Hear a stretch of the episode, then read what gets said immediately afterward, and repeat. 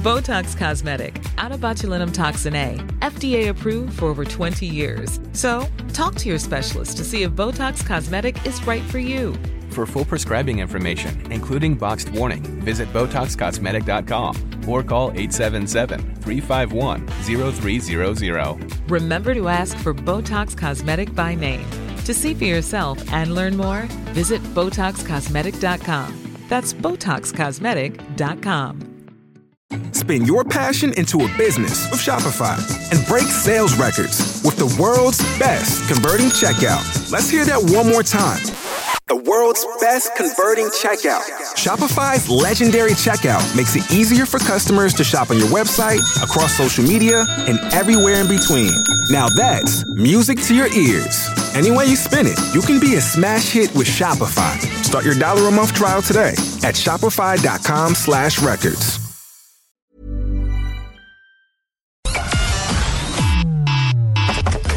Connecting to the big show. In three, two, one. You know what I mean? It just it doesn't compute, you know. The law is the law. PJ, this is in our hands. I mean, it really is. People were there. We will continue to raise our voices. We're the one for Cork and ready to talk. Can we just talk? Call 1850 715 996. Text or WhatsApp 083 396 96 96. Email opinion at 96fm.ie. The lines are live. Let's kickstart the conversation This is the Opinion Line with PJ Coogan. on Cork's 96 FM. Yeah, we've been getting more and more reaction overnight and on the social and all over the place to that WHO report that we were talking about yesterday morning to do with women and drinking, where the WHO has effectively said, and it's there in black and white, underlined in red, women of childbearing age should be effectively prevented from drinking. If you want to have a child, if you're ever even thinking about having a child, the WHO reckons you should not drink at all. A couple of reactions to that coming up later on this morning. Also, the vaccine rollout is going very, very well. We, we got confirmation last evening from Chief Medical Officer uh, Dr. Holohan. Things are going really, really, really well. Uh, he, he was giving his now less regular briefings than we used to get before. We're seeing in the real world now a really meaningful impact, a very significant impact that's giving us great encouragement. The more people we can get vaccinated, the more we can get back to uh, to normal. The vaccines are working really, really well. Effectively, We seeing- effectively, he said that in the vaccinated cohorts, the cohorts that are now close to fully vaccinated, then the level of infection has pretty much fallen off a cliff. We know that the, the numbers in the hospitals has fallen off a cliff. The number in the intensive care has fallen off a cliff. It's great. It's absolutely wonderful. But he is still warning that we need to be just that little bit careful because obviously the young people are still not vaccinated. And there's another story in the news this morning that kind of attaches a bit of something worrisome to that. But the young people are not fully vaccinated, and therein at the many of them aren't even half vaccinated. Therein at the moment lies one of our problems. a persistent high rate of transmission among the 19 to 24 year old age group. That comes as a result of contact uh, among people who are uh, still not vaccinated, and we have to express a continuing concern about that. Um, and that will remain a risk to us and a risk, obviously, to, to individuals uh, in that age group. So that's where we stand this morning. We're going really, really well. Some journalists were saying last evening that that was as positive as they had seen Dr. Holohan for quite some time. The antigen testing issue was brought up as well at that briefing. Uh, and I'll go back to it because he, he said some more interesting stuff about antigen testing, or as Professor Mills was saying to us yesterday on the opinion line, perhaps we should refer to it as rapid testing because to just call it antigen testing, there's more than one type of test, there's more than one use of each type of test. So we should perhaps refer to it as rapid testing. Speaking of uh, Professor Mills, yesterday morning he was also speaking to me about heterologous vaccination. Heterologous vaccination. This is where you get one vaccine today and in your four or five or six weeks, you get another one, a different one. And you've got thousands of people out there now who have had one AstraZeneca jab. And he is saying, as an immunologist of many years standing, not only would it be a good idea, it would be a very good idea because of the level of protection offered to give them a second one. Give them a Pfizer, give them a Moderna. To actually give people who've had the first dose of AstraZeneca to give them a Pfizer as their second dose. He said the science is there the evidence is there to show that not only is it a good idea, it's a very good idea because it offers very solid protection. And we discussed that at length with uh, Professor Mills. We also know that NIAC, the Immunization Advisory Committee, aren't going there right now. They're not inclined to go there right now. And for Dolores Grace, that is a problem because Dolores Grace is someone for whom the first vaccination with AstraZeneca, shall we say, it went horribly wrong.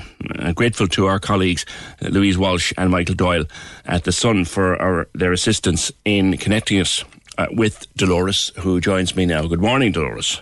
Good morning, PJ. How are you? Good, and delighted to have you on the programme. How are you feeling these days? Um, I'm much better than I was. I still wouldn't be 100%, but I'm definitely better than I was in the few weeks after it. It's now 12 weeks later, but definitely those first six to eight weeks were pretty horrendous. So tell me what happened. You were called for your AstraZeneca and off you went. Yeah, so I'm in cohort four. I'm immunocompromised, was called pretty early to have my vaccination, which I was very grateful for. And I had my first vaccination on a Monday. By that evening, I was quite sick, flu like symptoms. That was fine, expected that. The next day, quite sick, flu-like symptoms. And then the Wednesday, I actually felt a little bit okay. But the Thursday, I got a horrendous headache. So that was day three, horrendous, horrendous headache. And my blood pressure was quite high. I went to my GP and my blood pressure was quite high. So the headache persisted for weeks. Mm. And I ended up in A&E and needed a brain scan and lots of tests.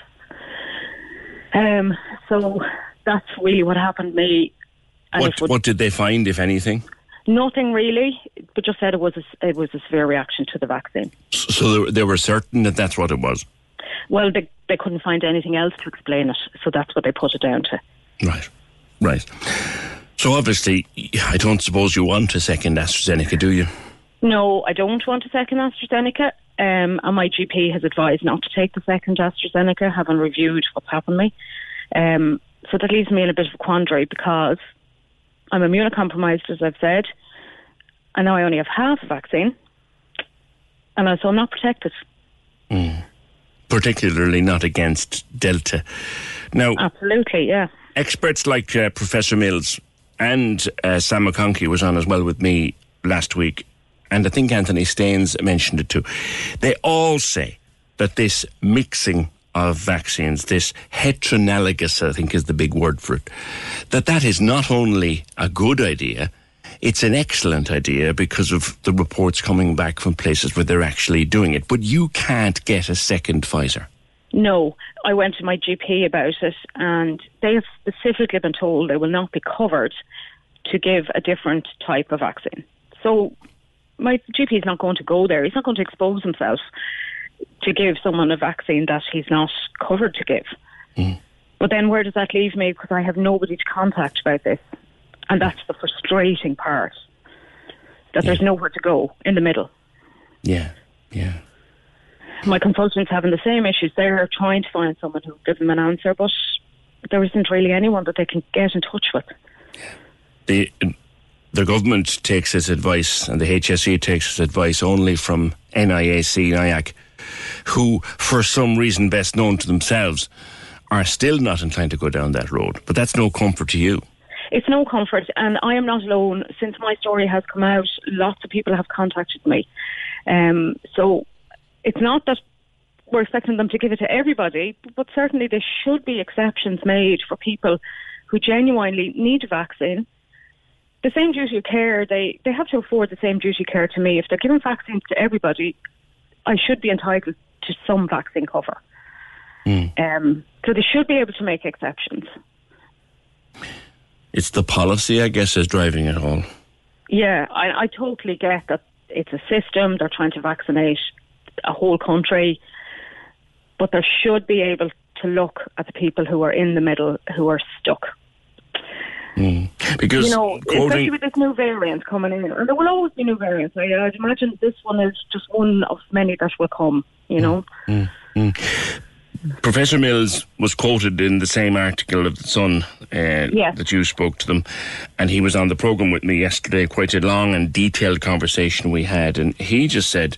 Look, he said, uh, data from the UK and from Spain is suggesting that a Pfizer booster for people who have already had one dose of AstraZeneca is highly effective. And there's a much greater supply of Pfizer around the world at the minute. Yeah. And the other side of it is a healthy person my age is not allowed to take AstraZeneca, but they're expecting me to accept it. That mm. also can't be right. Yeah.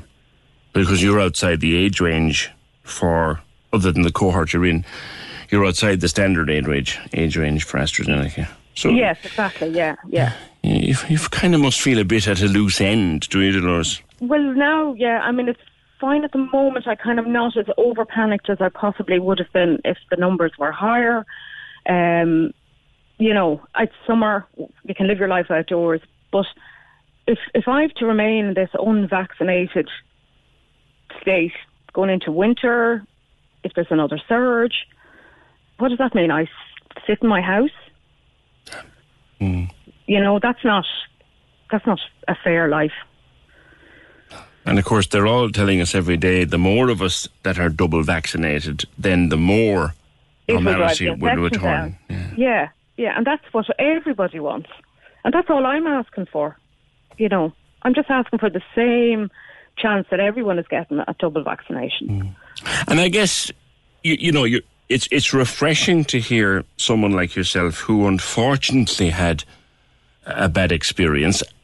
You appreciate that your experience is very rare, but all you're saying, I'm not running away from a vaccine. I want, Absolutely I want, not. A, I want a vaccine, but Yes, you know, I'm not anti-vax in any way, shape, or form, Yeah. but I I do accept that one size does not fit all.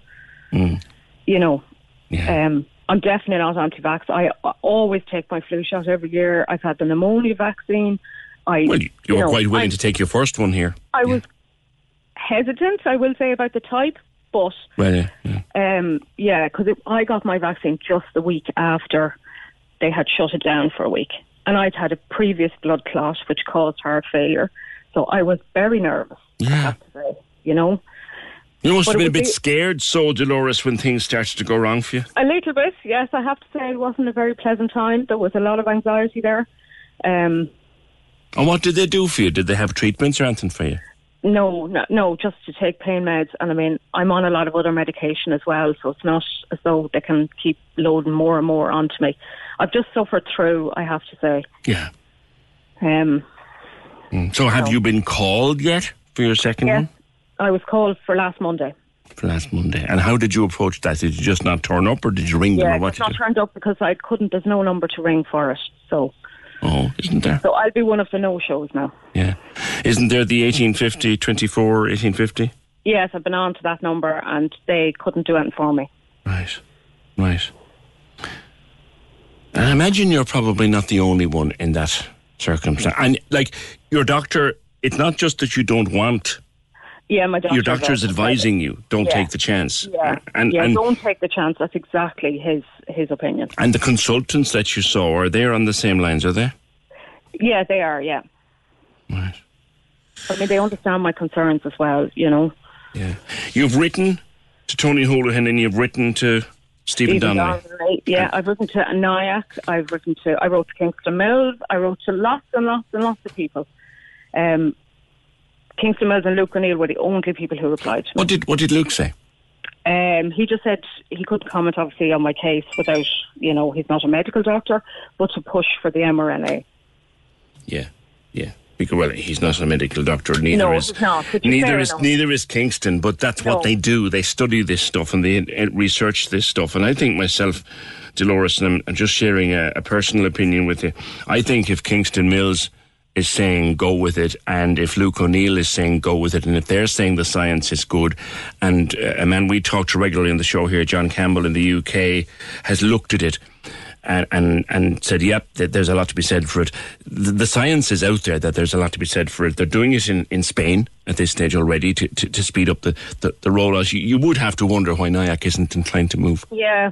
And I, I, I just wonder where we're going to go from here. Like, are we going to need boosters? Does that mean we're always stuck in the original vaccine we've gotten for boosters? It's an excellent or are point. They going to change that in the mm. future? Well, it does look as if it does look as if we're going to need boosters, particularly the vulnerable, for a year or two. So yeah, the same as we take our flu shot. And that's why we, as a vulnerable group, take our flu shot to protect us from serious illness. That's all we want, you know, it's yeah. protection. Yeah. And to be able to live a, a normal life. That's all anyone wants. Yeah, yeah. I don't know how it's going to work out for you, Dolores, but I mean, do you feel a bit hard done by? A little bit, a little bit, yeah. I suppose if, if there was someone to contact who would give definitive advice to my GP or to my consultant as mm. to why they're not advising us at the minute, that would help. Yeah. But at the minute, it's just a blanket no. There's yeah, no one. Without you know? an explanation. Oh, yeah. Okay. Yeah. Dolores, I wish you well and I hope it all works out for you soon. Thank you very much for being with us on the opinion line. That's Dolores Grace. Uh, now, she's from Athboy in County Meath, and thanks to our colleagues and friends Louise Walsh and Michael Doyle at the Irish Sun who put us in contact. I'm sure there's probably more like her. She was one of the very, very rare people who had a bad reaction to her first AstraZeneca. Her doctor has said, look, don't take the chance with the second one. Her consultants have said, don't take the chance with the second one. Nothing might happen or something might happen. So now she is effectively half vaccinated when we're told that all of the effectiveness is after two. One dose of AstraZeneca is only about 33% effective against Delta. We're also hearing some new research this morning coming in from the UK that as you move forward, like you get your Pfizer, your second Pfizer, and you have a week, then you're then considered to be fully vaccinated. Actually, as you go forward a month, maybe two months, you're even more immune. You're even more stronger against the the various variants. It you feel for her, don't you? You feel for her. But look, we have to be led and said by NIAC. They're the ones making the decisions. It's a dilemma. It really what just and I'm not looking for causing trouble here or anything, but are there people listening to me right now who are waiting on a second AstraZeneca and can understand how Dolores feels and would prefer to get something else instead? Just your thoughts, if you have them. 1857 15996. Can we just talk? The Opinion Line on Cork's 96 FM. With Dairymaid Premium Spread, 100% natural and made in Cork using West Cork cream. Can we just talk? The Opinion Line with PJ Coogan. Text or WhatsApp now 083 396 96 96. On Cork's 96 FM. Dennis says, I'm sick of hearing PJ tell everyone that things are going well. He's so impressed by professors, but he needs to listen to ordinary people. They say there are 500 jobs lost in Shannon over the Irish rules on aviation, 450 jobs definitely lost in Stobart. Probably more going in BA and Aer Lingus. Things are not going well. Israel's all vaccinated, UK going very well. We can't even get past the over 30s. Well, Dennis, the stats are that right now, this as of this morning, a third approximately of the population is fully vaccinated. 61 or 62% has had at least one dose of the vaccine. That is going well compared to where we were a few weeks back. We started off slowly, we bumped and we hopped and we farted and we burped quite a bit, but we're getting there. The economy can only fix itself after we fix the public health problem. If you want to argue with me on that point, argue all you like. But you can only fix the economy after you deal with the public health first. Uh, Dr. John Sheehan, of course, uh, of Cork City Council and GP on the north side. I wanted to bring in you, John, at this stage because of the reports this morning as well from Paul Reid and the HSE that the vaccine rollout will slow down again in July. And that is a bit concerning, John, isn't it? Good morning. It is. Good morning, PJ. And, and, and you're right regarding the vaccination programme. At the moment, we're the third highest vaccine vaccinated population in the EU. So it has been a success. And, you know, we've had so many hard times uh, over the last year. I think it is important to acknowledge, you know, what people have done and, you know, the, you know, the, the take up of the vaccine and the willingness of people to engage. And the one thing we've learned about this is that the vaccine will change and the guidelines will change um, over the next few months. There's no doubt about that because it has constantly changed every yeah. few weeks. And, you know, what you were talking to your previous speaker, and my heart would go out to her, you know, there's a very high likelihood that that will change. Do you think so, John? I meant, I meant to ask you that because at, at, the moment, NIAC, I suppose, look, it's considering it and thinking about it, but at the moment, NIAC is insisting we're not going to go that way, but the science from around the world is saying it's worth looking at. Oh, absolutely, yeah. No, the science the science is quite strong on it, so I, I would be I, I would be quite hopeful that it will change. I think NIAC's logic may be in terms of uh, availability of supply and in terms of just having one system and keeping it clear and simple, and that the numbers are doing well and we're, we're vaccinating, so drive on. And I'd imagine that's where some of their thinking is coming from. But I've no doubt that this will change. In terms of supply, PJ, it was always anticipated that the, the, the availability of supply is going to go down a little bit in July. That, that has been flagged for the last number of weeks. Oh, has it? Weekly webinars, yeah. Um, it has um, so they knew their supply chain a couple of months in advance, and they always knew that it was going to go down a little bit in July.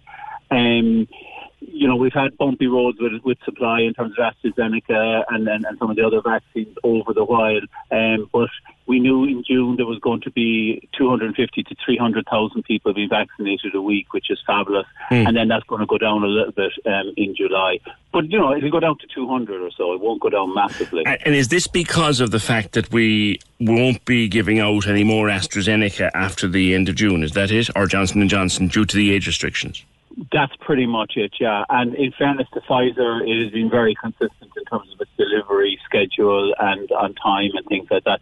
So as we transition more to the Pfizer, there is obviously a, a capacity of being able to produce the Pfizer vaccine. So some of that will um, um, will go down. Okay, John, um, as a doctor working in the community uh, every day, w- would you agree with what Dr. Tony Holohan is telling us that in the vaccinated sectors of society, cases have gone off a cliff and we've come very close to, to quashing this thing. Absolutely, and and, the, and that is the real, real benefit of the vaccination in terms of elderly people getting it, elderly people being admitted to hospital and being admitted to ICU.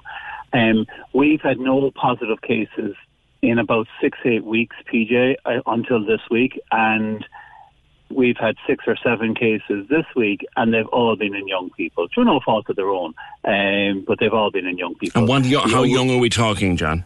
Usually family clusters, so you might have an adult, a parent, and then a couple of small children, that sort of you know right. age group. Right. Know, but they're all fine, and you know they, they don't know how they got it. Yeah, know, are we talking the under thirty fives or the under forties? Oh yeah, yeah, yeah, the under thirty fives. Yeah, so you know it's young people, and if you look at the stats, you know the the nineteen to twenty four are by far the uh, the biggest group that get it. You know because they're not vaccinated, they're out socialising. Mm. But the good thing is you know, for most of them, nobody wants to get it, but for most of them, they're going to be fine. And, um, and are you worried about Delta? Have we seen Delta in Cork? Um, not that I know of, but I would be surprised if we don't. Most of the cases seem to be in Dublin.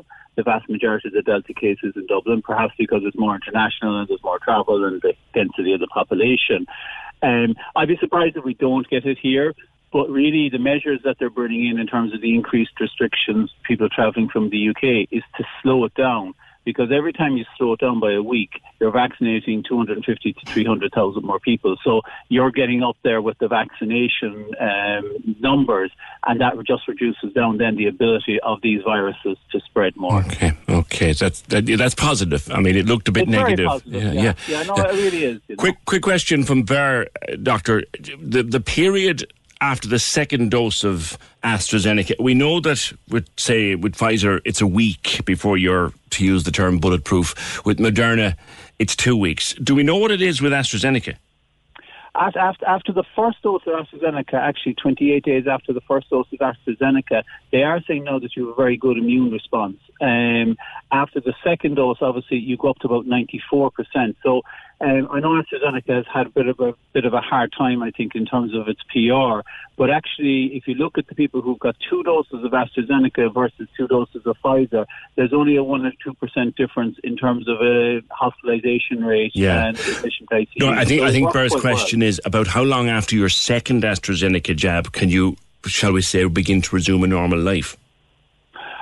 Honestly, I'm not sure, and I was actually looking this up last night um, for another reason. Um, I think th- th- it's seven for Pfizer, 14 for Moderna. I think it could be 28, but I, I could be wrong. I would tell, uh, actually ask people to look up the Health Protection Surveillance Centre website. It's a really good website, and it's got all the answers to every question that you'll have there in terms of travel, in terms of isolation, in terms of vaccination. But off the top of my head, I honestly can't remember. All right, John, appreciate that, and always good to speak with you. That's Dr. John Sheehan, Councillor Dr. John Sheehan, of course, a practicing GP in the heart of the north side of our city. And just listen to what he said, backing up what uh, our Chief Medical Officer has said, that effectively in the vaccine, in the fully vaccinated cohorts, this thing has fallen off a cliff. He hadn't had a case in his practice for several weeks, and he's had a couple of cases recently, but they're all in the young, unvaccinated cohorts.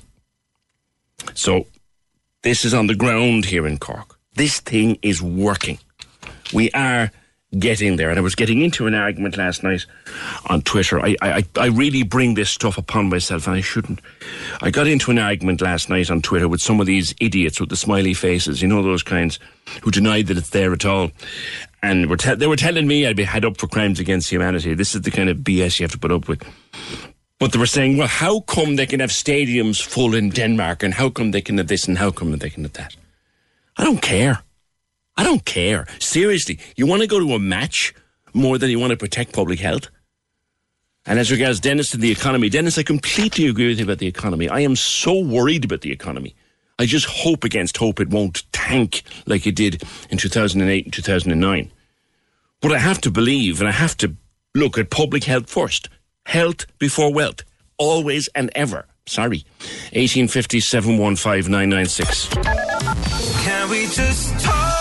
The Opinion Line on Cork's 96 FM. With Dairy Made Premium Spread, 100% natural and made in Cork using West Cork cream. Can we just talk? The Opinion Line with PJ Coogan Call us now, 1850 715 996. on Cork's 96 FM. Right. The second dose of AstraZeneca, the HSE says 15 days after your second dose, which is roughly the same as Moderna. So 15 days after your second dose of AstraZeneca. Uh, the manufacturers, we think, were saying 28 days. But it, Anne was on to say it looks like anyone who gets a second AstraZeneca won't actually be property, properly immune in time for the summer. So those planning to go anywhere abroad could be bringing anything back. Cork Airport is opening up again, but I can see it being a big mistake. Well, Anne, I suppose any time after your second dose, like a week, even a week or two weeks after your second dose, you're building up immunity. You're getting there. Like Pfizer you're at full immunity after one week. Moderna two weeks. Johnson and Johnson two weeks. AstraZeneca, according to the HSE, says 15 days, so two weeks. So look, even if you wanted to go to Tenerife a week after your second AstraZeneca, you'd probably be okay. You'd probably be okay and pretty safe to do so. Interesting opinion poll actually out this morning in the Irish Times where it surveyed uh, 1,200 adults, which is a sizable number, at 120 different sampling areas around the country. So it was a fairly widespread survey. Uh, and according to the Irish Times this morning, 50% of people said they want the government to proceed with full opening as quickly as possible, but 46% want a slower pace. So they're divided on that. But digging down further into it, only 14% of people surveyed by the Irish Times said that they plan to take a foreign holiday this summer. 78% of them saying that they didn't plan to do it. They planned to stay at home for just one more summer. just one more summer.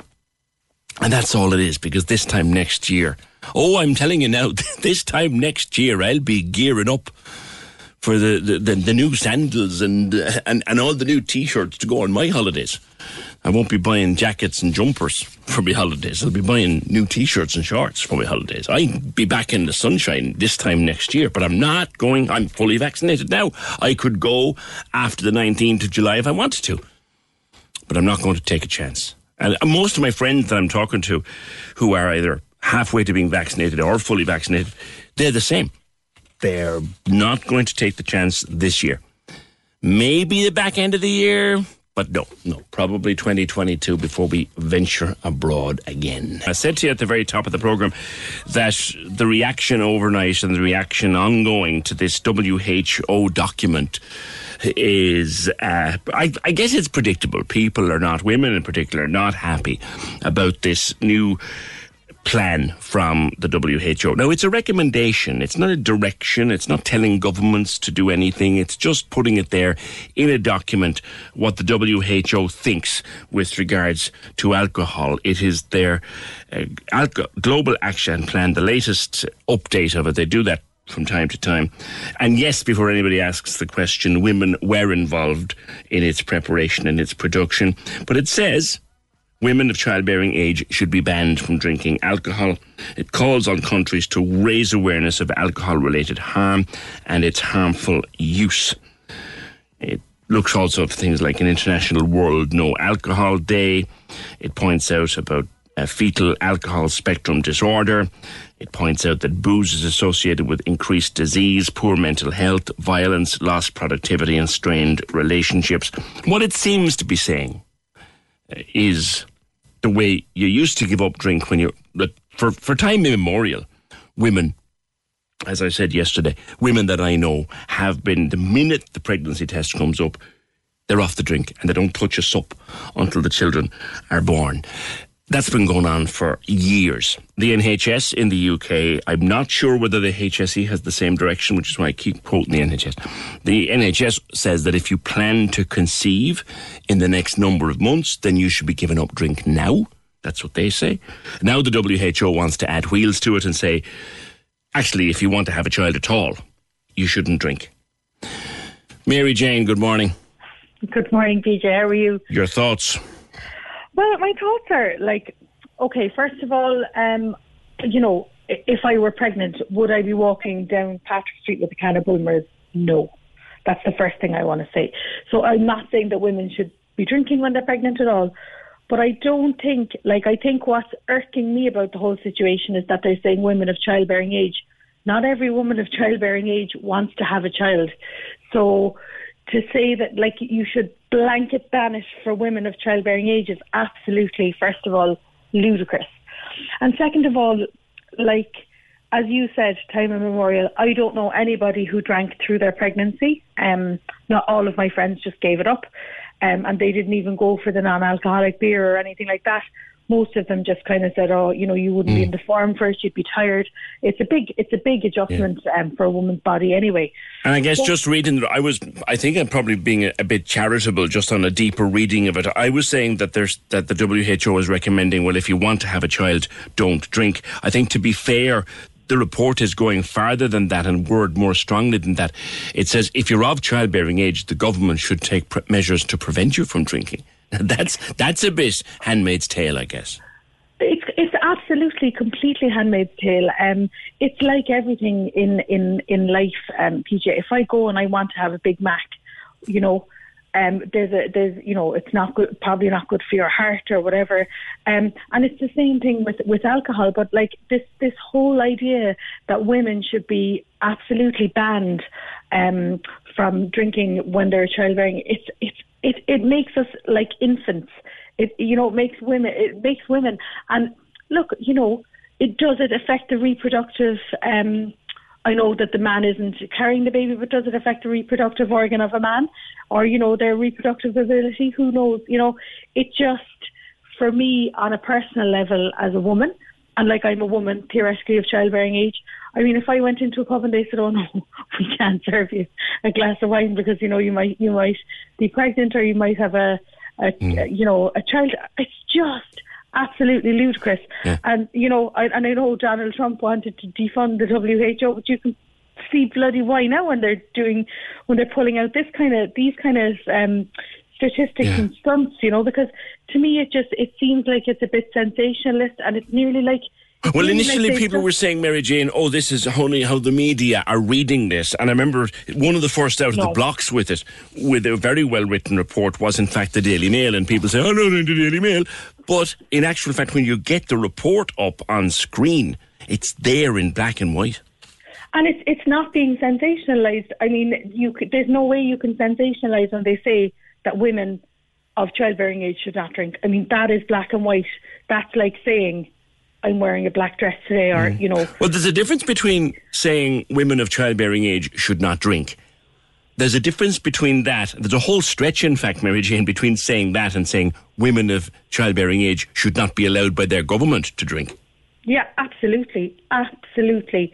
And it is. It's very, very Handmaid's Tale, and it's it's it's strange. But like, I I don't know. Did they do this on? I, I was kind of saying to my friend there the other day. I was saying, have they done this to kind of detract from COVID, or you know what is going on? Like, who who is in charge? It's like.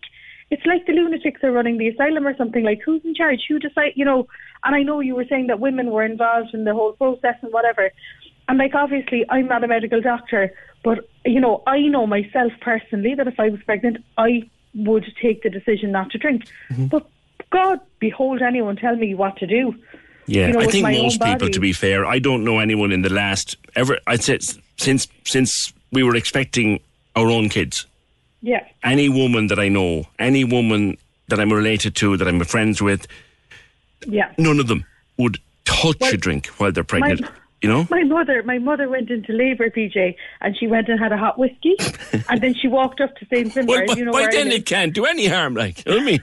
They're at the exit door at that stage, like them. she went into labour and that's what she had as her as her anaesthetic was a hot whiskey. ah, yeah. Well, you could you could forgive They her were- that, couldn't you? They were they were great women in those days. But like like if you remember back in the back probably now in our mother's time, PJ, women were recommended to have a glass of stout for iron Correct. pregnant women. Correct. And all this kind of stuff. So like I know that the goalposts are changing and you know, society evolves and as we learn more we need to know more. But there is absolutely categorically no way. And I, I don't I, I actually think as a country we're liberal enough not to not to be taking this kind of nonsense on board, you know. Mm. I mean, it's a recommendation, they're, but it, they're not. They're recommending that governments bring in laws to Yeah. prevent women of childbearing age from drinking. Like, in, in that's that's not going to happen. You you couldn't tell fifty percent of the society that you can't walk into an off license and buy a bottle.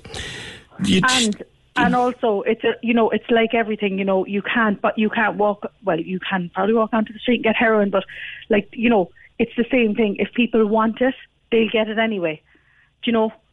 But I, I do think I do think we're going towards a society that's totally demonizing drink and it's it's a bit worrying Now that's an interesting one because I've been saying for years, and you know, Mary Jane, like Yeah. I've always said this thing about nation of alcoholics and and that the Irish can't hold their drink and all this. I, I always insist on one word being put in there: some.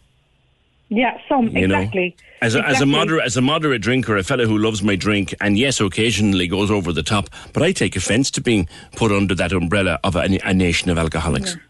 And like you know, it's it's all very well, you know, and they have the HSE have their, you know, that they that everyone that women drink eleven standard drinks and men drink seventeen drinks a week or whatever, and that's the weekly amount, and that's fine.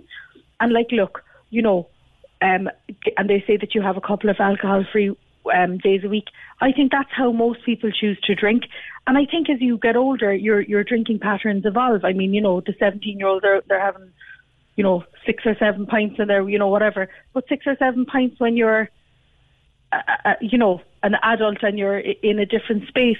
Like it's it's it's just horses for courses. It's about knowing your. I suppose it's about consulting with your GP if you're worried and all that kind of stuff. But it's kind of about knowing your your limits, you know. Um, and yeah, it is like we are. I think we are getting to to to a, a place um, where we're demoni- where we're demonizing alcohol. You know, and for for a lot of people, for me anyway, I'm a social drinker. Like I like going out having a drink. Yeah. No, I, am totally with you there, uh, Mary Jane, because I do think that uh, they are. We're heading for a, a world now where alcohol and the enjoyment of alcohol is being slowly demonized. Uh, and you're right there. But this WHO, and actually the BBC and Daily Mail and CNN and many others have approached WHO to ask them, come here, lads, is there some mistake here?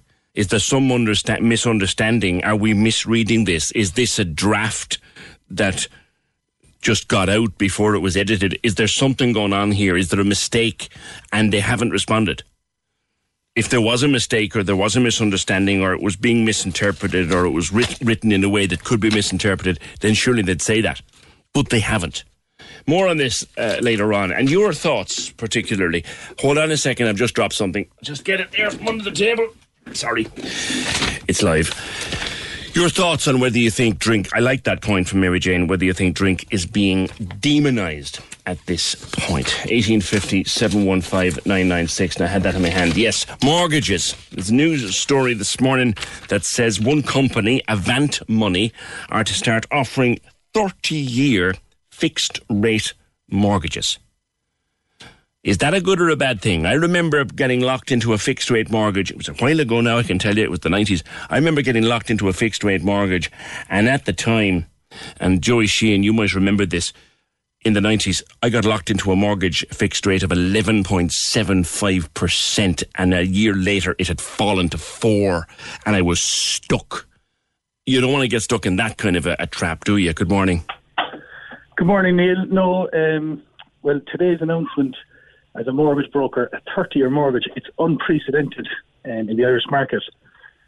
And it feels like Christmas morning for a mortgage broker. It's brilliant news. Uh, Is it? It's great news. It's great news for borrowers um, and house hunters, where you can effectively fix your rate for the full term of your mortgage and you have no risk of increasing repayments, which would be music to many people's ears. Mm. So this is brilliant, brilliant announcement by Avant. They're offering 30 years at 2.85% for 60, 60% loan to value. Now that means you've still got to have a handy chunk of change yourself to avail of this. That's correct. So you need 40% for that rate. However, they do offer it up to 90% loan, and the rate goes up to 3.1, which is still exceptional considering the best rates available from, uh, you know, one of the pillar banks would be around the 2.8 or 9% and that would be fixed for a much shorter term. Mm. So, um, so just just to reiterate that these these rates are available for ninety percent mortgage holders, but it is slightly higher at three point one. Yeah, yeah. Fixed rate, long term fixed rates. People have been talking about it for years. Why we weren't doing doing it here? Why weren't we doing it here? Well, I suppose the banks offering the money need to lock in the funding for that period of time. So there's a, there, there's a, risk in that, and there's a cost in that and the banks probably found it easier to, to borrow money in the markets for three years or five years and then lend it on to their customers and lock in their profit in between. So this is more of a European type model, and Avant um, are an international bank, and, and they operate like this in other markets. And they're they're you know from their point of view, I'm sure they're they're making their profit in this, and it, it's a great great offering for them, and pe- people will avail of it. But it's also the knock-on effect that it will have when other banks have to sit up and, and take note. Yeah, will others have to follow suit here now? Well, if somebody wants a 30 year mortgage, um, Avant Money have it. If somebody wants a 20 year mortgage, Finance Ireland have it. These are new lenders in the market. It's going to shake up the banks here. So, depending on what kind of market share they eat into, the Irish banks will have to take note and, and just monitor it and mm. potentially offer something similar. Yeah, outside of those two, outside of Avant and outside of Finance Ireland, like in the in the regular banks, shall we say, what's the longest fix you can get right now? Generally, around 10, 10 years would be would be the max. Aside from that, right. um, no, the long-term fixed rates aren't for everybody, uh, Neil. So if somebody thinks they're going to be, you know, buying a house now and they're going to be moving in a few years' time, now there are options to kind of port the rate with you, but you know there could be breakage fees. So they're not for everybody. But if somebody's buying a house, breakage fees if you need to get out of it. Yeah, so if you come out of it early, um, there can be breakage fees of up to maybe two percent of the mortgage. So if you took a a, a three hundred thousand mortgage, and in the first ten years, if you were to come out of it, you could be paying 2%, which could be roughly 6,000 uh, euro in breakage fee. This not be someone who would be coming towards the end of their mortgage and maybe inherited some money and said, right, I'm going to kill that off. There'd be a fee involved. Yeah. Well, there are there are overpayment options of 10%. So if you if you did owe 200,000, let's say you could pay 20,000 per year uh, without penalty, uh, and as the as the balance reduces, it'll be ten percent of the balance reducing. Yeah. So there, there is some flexibility there, but absolutely, if you did pay off the whole thing early, you could you could pay a fee. So the fee the fee could be zero, it could be minimal, or it could be up to two percent, would be the maximum. Be wary of it. Okay, Joey, thanks very much. That's Joey Sheehan, the mortgage coach. Those products available, I think, from June 25th. And Joey, it's PJ. Thank you. You're all right. Good man. 1850 715 996. Can we just talk? The Opinion Line on Cork's 96 FM. With Dairy Made Premium Spread, 100% natural and made in Cork using West Cork cream. The lines are live. And we're ready to talk. Can we just talk? Call 1850 715 996. Text or WhatsApp 083 396 96 96. Email opinion at 96fm.ie. The Opinion Line with PJ Coogan. On Cork's 96 FM. I love the gang on the proc. I love the way they listen to the programme and they commentate on it throughout. I just wish they'd listen with both ears open. They just accused me up there of running an anti vax segment in our first hour this morning. NSC, I'm calling you out. Gobshite, listen back. Listen back. I love you, boys. 1857 996. On alcohol, PJ, I often wonder if alcohol consumption was 21. If the age was 21 and enforced like the USA, would it change the drinking culture among younger people uh, for the better? Or am I naive? I think it's that horse has probably bolted long ago, but I do see where you're coming from. We'll come back to this alcohol story a little bit later because Alcohol Action Ireland have welcomed what the WHO is saying and say it's a worthwhile initiative from the WHO. So I'll come back to them in a wee while. Mary Jane, on the other hand, thinks that actually what's happening is now that the moderate drinker, the social drinker, will be demonised. And in a few years' time, others are saying, well, we'll be taxed out of existence and you'll be made as much of a pariah if you like a pint as some people are for liking a cigarette. We could be headed that way too. We'll see how it goes and come back to it later on. 1850 715 996. Did you see R&H Hall all lit up?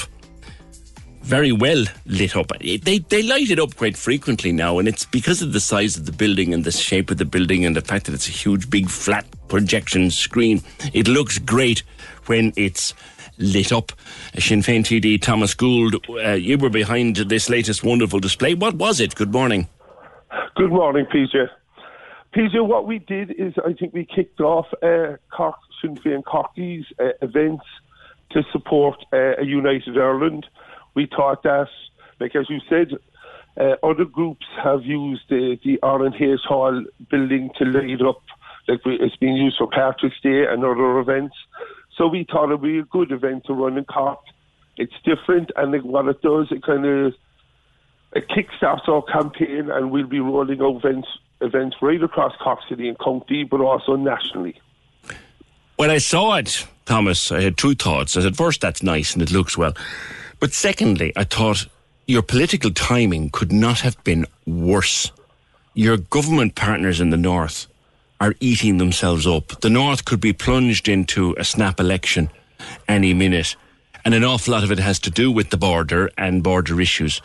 And here you are looking for reunification in the middle of a political dispute in the North, of which your party is part of the government. Wasn't the best timing ever, Thomas? First of all, PJs, this was organised months in advance because at the start of May, we, we rolled a, a major banner off the side of the flats, the Divis Flats in Belfast. I'm not sure if you saw that one. I did. And there'll be other events lined out. Mm. But I'm just the, thinking the timing, like you could easily have put it off until un, until what's going on in the I, north was sorted out. I don't think the lads in the in the north in the six counties will be obsessed by Sinn Féin Cork putting up. do, you, do you not think? Do you not think no. so? When you consider that, wait a while now, you've got a big problem in your assembly up there right now. The DUP, you know, your reunification to the, DI, to DUP is is a red rag to a bull. And and really, and you're in government with them there. So, like, you're in government with them there. You're you're having these big gestures down here. It's not the right look, Thomas. Well, no, PJ, I disagree with you, and I tell you why. Last week, the uh, Sinn Féin councillors led by Kenny Collins and Nugent performed a motion to give to acknowledge Moss MacCurtain and Terence MacSwiney with the freedom of the city.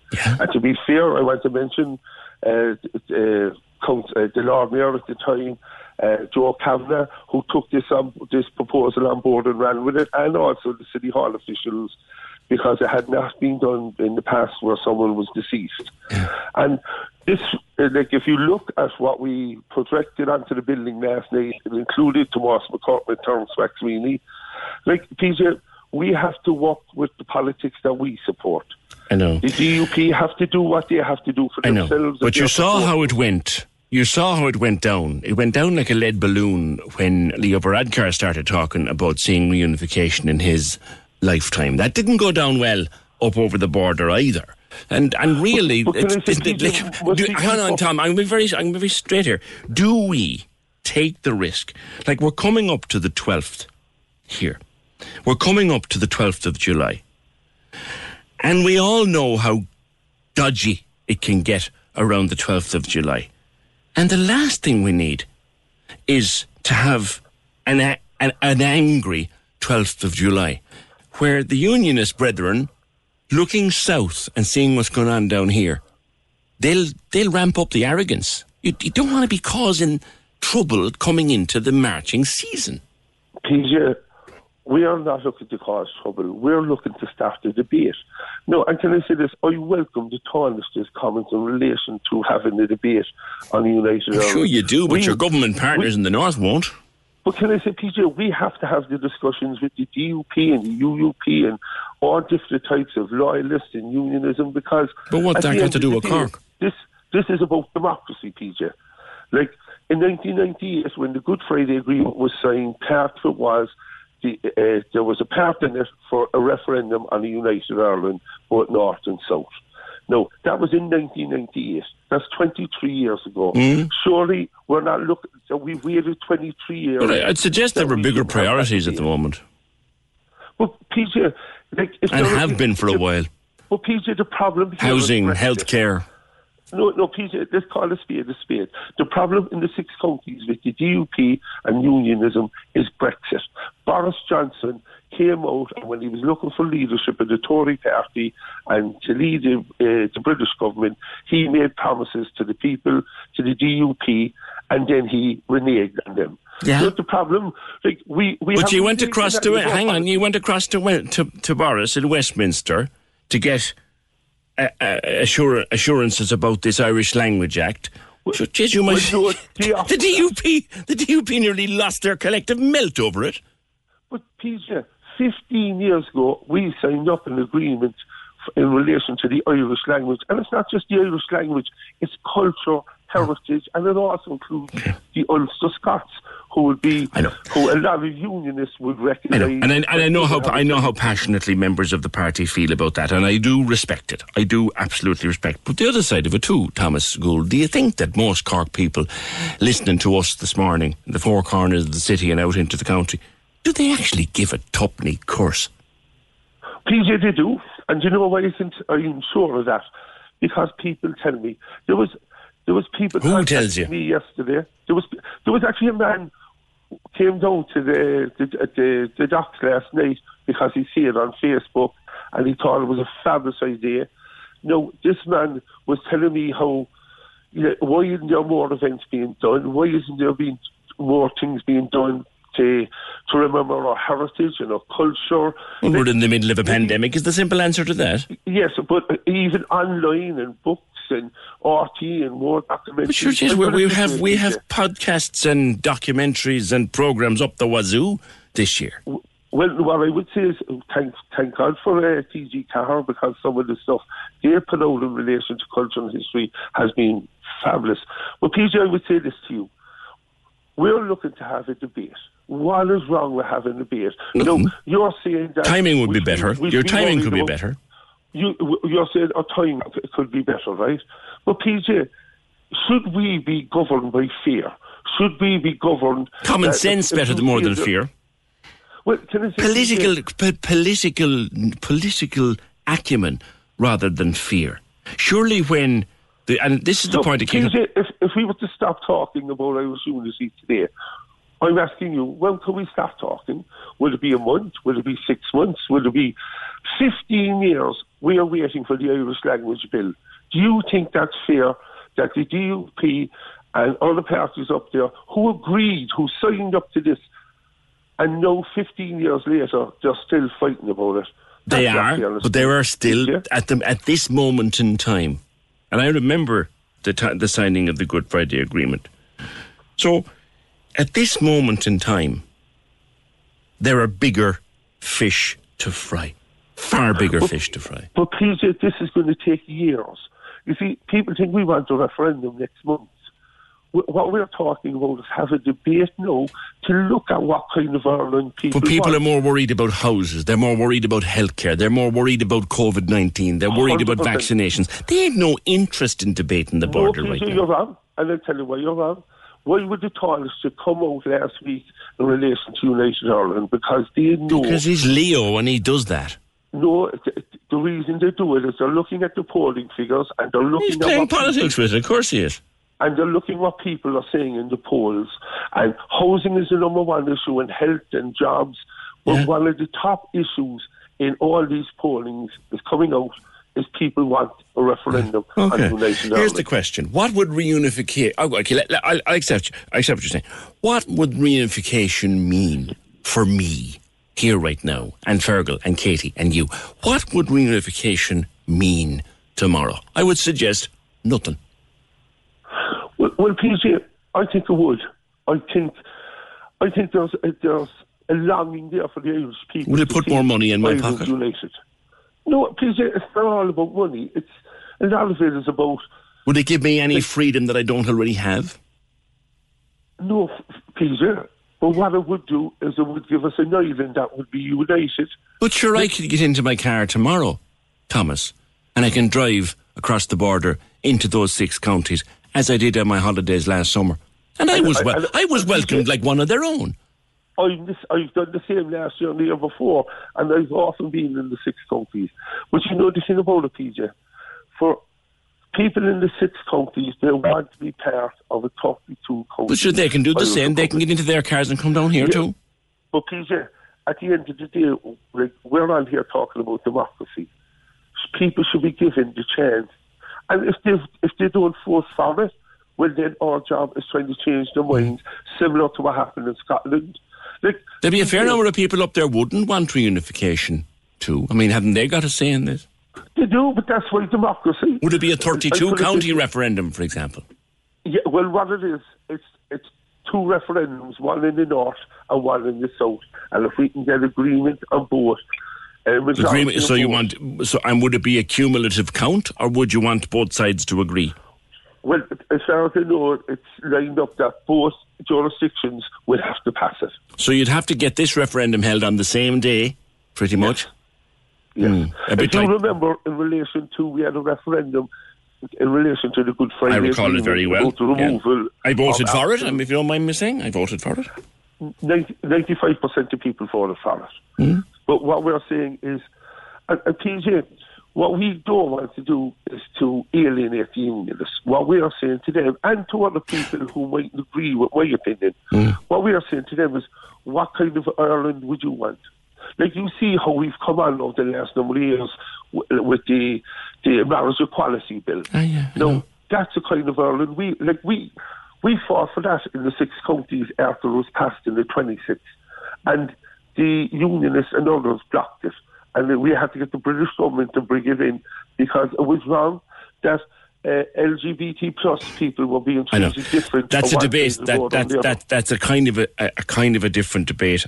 What all I would say, to- PJ, it comes out to right. it does. But you said that you don't. want- You, you say that we're not going to be having any discussion or any any vote anytime soon. So we don't know what will have changed. Thomas, always good to chat with you. I know that we have to move on to another call, but I just I'm just wondering. Thanks, Thomas Gould, Sinn Féin TD for Cork North Central. And look, that display last night was gorgeous. It was really lovely. You know, it was beautifully put together and very well designed and looked spectacular. But I just thought, Christ, lads, you're in government 300 miles away and the whole thing is falling apart. We're coming into July.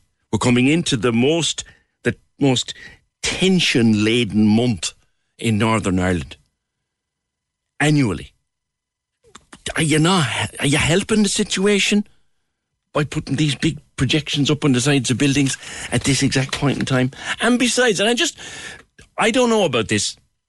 Like, of people listening to me this morning, right? Regardless of how you might feel with regard to North and South and six counties and 32 counties and all that, do you actually care about the border?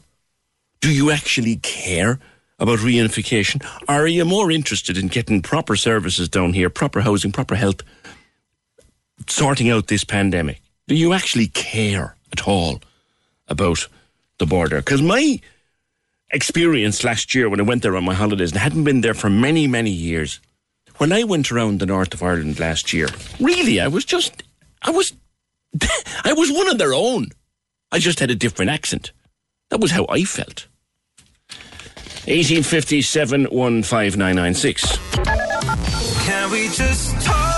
The Opinion Line on Corks 96 FM. With Dairymaid Premium Spread, 100% natural and made in Cork using West Cork cream.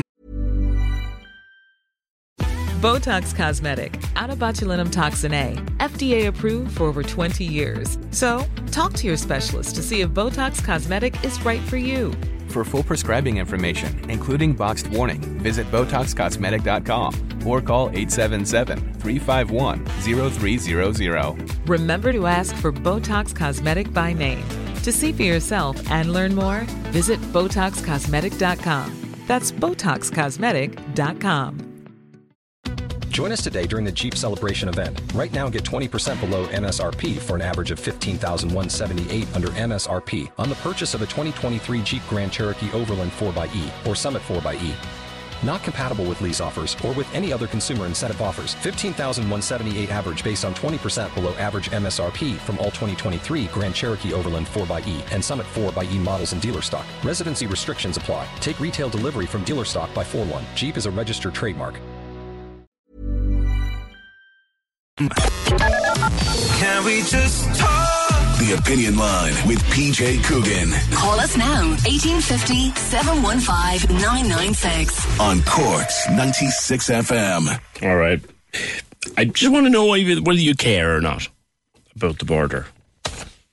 Would it make a difference to your life? That's the question I think that Thomas wasn't answering. Would it make a difference to my life and yours, to my children's lives and yours, if the border was gone in the morning? Would it make a difference? And I cannot see how it would. That's just me. And many others besides, I reckon, who are half afraid to say that.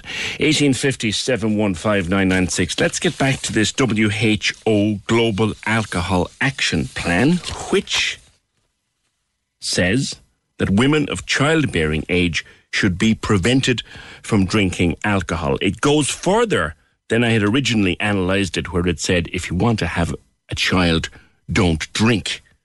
Ever. If you ever want to have a child, don't drink. But it goes further than that.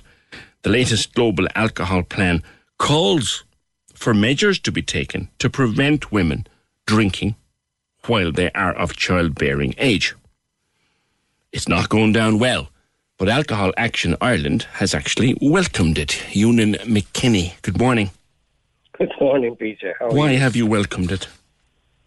Well, the Irish Independent said I welcomed it, but that's that's another story. I mean, what I said was that in the context of the draft global action plan that the WHO had published, that what they were seeking to try and do is to one of the areas of ac- action that they seek to ask member states, and remember we're talking about a global action plan, 198 nations across the across the globe, is to undertake advocacy and awareness around some of the issues uh, that relate to alcohol and pregnancy. And what they're asking nations to do is to consider putting in place strategies and interventions that would seek to risk reduce the risk uh, to the, the, health of themselves and to others. And in that instance, they highlight particularly, you know, initiatives around uh, the harm to others, preventing the initiation of drinking amongst children and adolescents, preventing drinking in pregnancy, and preventing fetal alcohol spectrum disorders. Mm. So that's what the actual that's what the action the draft action is actually talking about. Now there is undoubtedly, and I do you know, I did say this yesterday as well, is that the language, the language that's in the draft document is is is completely inappropriate and it certainly speaks to a different era. And here's but, the thing, we we did look around the various major news websites, CNN, BBC, many, many more, mm. all asked the WHO, are you sure about the wording of this? And yeah. they haven't had a response. Like, it, yeah, could it be a draft that slipped out the side door before the draft was edited and tidied up. That's what it looks like, but the WHO yeah. have said it's not. Yeah, I think. Well, well I, I, haven't seen any commentary from the WHO because they haven't issued any. That's why. Yeah, yeah. Well, that's that's fair enough. So but we can't say that uh, what you know in the context of what they're drafting is. Um, I think it is. It, it undoubtedly is a draft. It's the first draft of an action plan, and you know, the, the, the, member states across the world will be debating this next week in the first instance, and it'll go before a whole series of new consultation over the next year and a half before it actually is uh, agreed by the WHO and then subsequently agreed by uh, the member states themselves. So, like in the context of Ireland, you know, like we have over the last couple of years, we've been working to try and implement a thing called the Public Health Alcohol Act. And, you know, people would be familiar with some of the issues in that that have arisen, things like separation of alcohol in stores, um, minimum unit pricing in recent times has now begun or ha- will be beginning fairly shortly. Mm. All of those actions are fundamentally their foundation is mm. in what was the previous WHO. But the interpretation of the wording of this draft is yeah. that now well, now you have the you have got the off license cordoned off with the with the doors out of the Wild West, which I think are hilarious. But anyway, that's a different yeah. matter. That women wouldn't be allowed in there. Ah, well, I think no. I think I think to be fair, I mean there is undoubtedly, as I recognise, there is an inappropriateness about the language in the commentary in a paragraph, one paragraph on page 17 of this document. Sure. There are, but it does, it, it what, it, it is only commentary. What the actions is what the people need to focus on. What are the proposed actions that they're talking about? And the reason that they have that clumsy uh, commentary is that it feeds into an action which says governments across the globe should seek to put in place high impact strategies right. that will prevent drinking in pregnancy and, and prevent fetal alcohol spectrum disorders. So, and that's a reasonable And to be fair, and you know you could go there but let's not but if you've ever seen a child in fetal alcohol distress you don't want to see a second one no you certainly don't and you know let's be clear about that in the context you know, alcohol can have a very adverse effect on pregnancy and childhood outcomes. I, I know somebody. Uh, you know, so we're not. We're, I'm not going to go I, there in that context. I, I know somebody who saw a child born with a hangover. Mm, yeah, well, I mean that's it, it is more profound than that, indeed. I know, but life, that's lifetime impacts on children. Yeah, I know. I know. There's lifetime so, like, damage, and that's a worldwide problem. Let's remind worldwide people, remind, worldwide. Exactly, that's exactly what I was going to say. So the WHO, in its documentation, in its research, knows that 7.7 births out of 100 globally are are are the are the impact of fetal alcohol spectrum disorders. Now, it, it is incumbent on an organisation like WHO, who's responsible for global health, as it is with the pandemic and with COVID. You know, remember mm. that in that context. So they're simply trying to put in place, as I said, this is one action of 91 actions, and I think you know it has focused itself in one aspect on trying to encourage governments to put in place strategies to try and reduce drinking in pregnancy and to prevent that fetal alcohol right. spectrum right. disorder. And, and I, I suppose we should, are you are you suggesting that, and some other callers have, are you suggesting that we should look at this draft or this report in a broader context? That hey, it's not about us; it's about the whole world. Well, I think two things. To be fair to people who are making the commentary in relation to the language, I think they're right. So, you know, Mm. from the point of view of the drafting, I think this needs to be removed. We need to, you know, we need to advocate in relation to saying, listen, the language that's in this is inappropriate and it needs to be changed. But yes, on a, uh, and B, on a broader scale, people need to recognise that this is a global action problem. uh, Action plan, and there is a global problem in relation to the, out, the outcomes in relation to alcohol use during pregnancy, and we need to address that, and that's what this is endeavouring to do. All right, good to talk with you. That's Eunan McKinney from Action, Action Alcohol Ireland.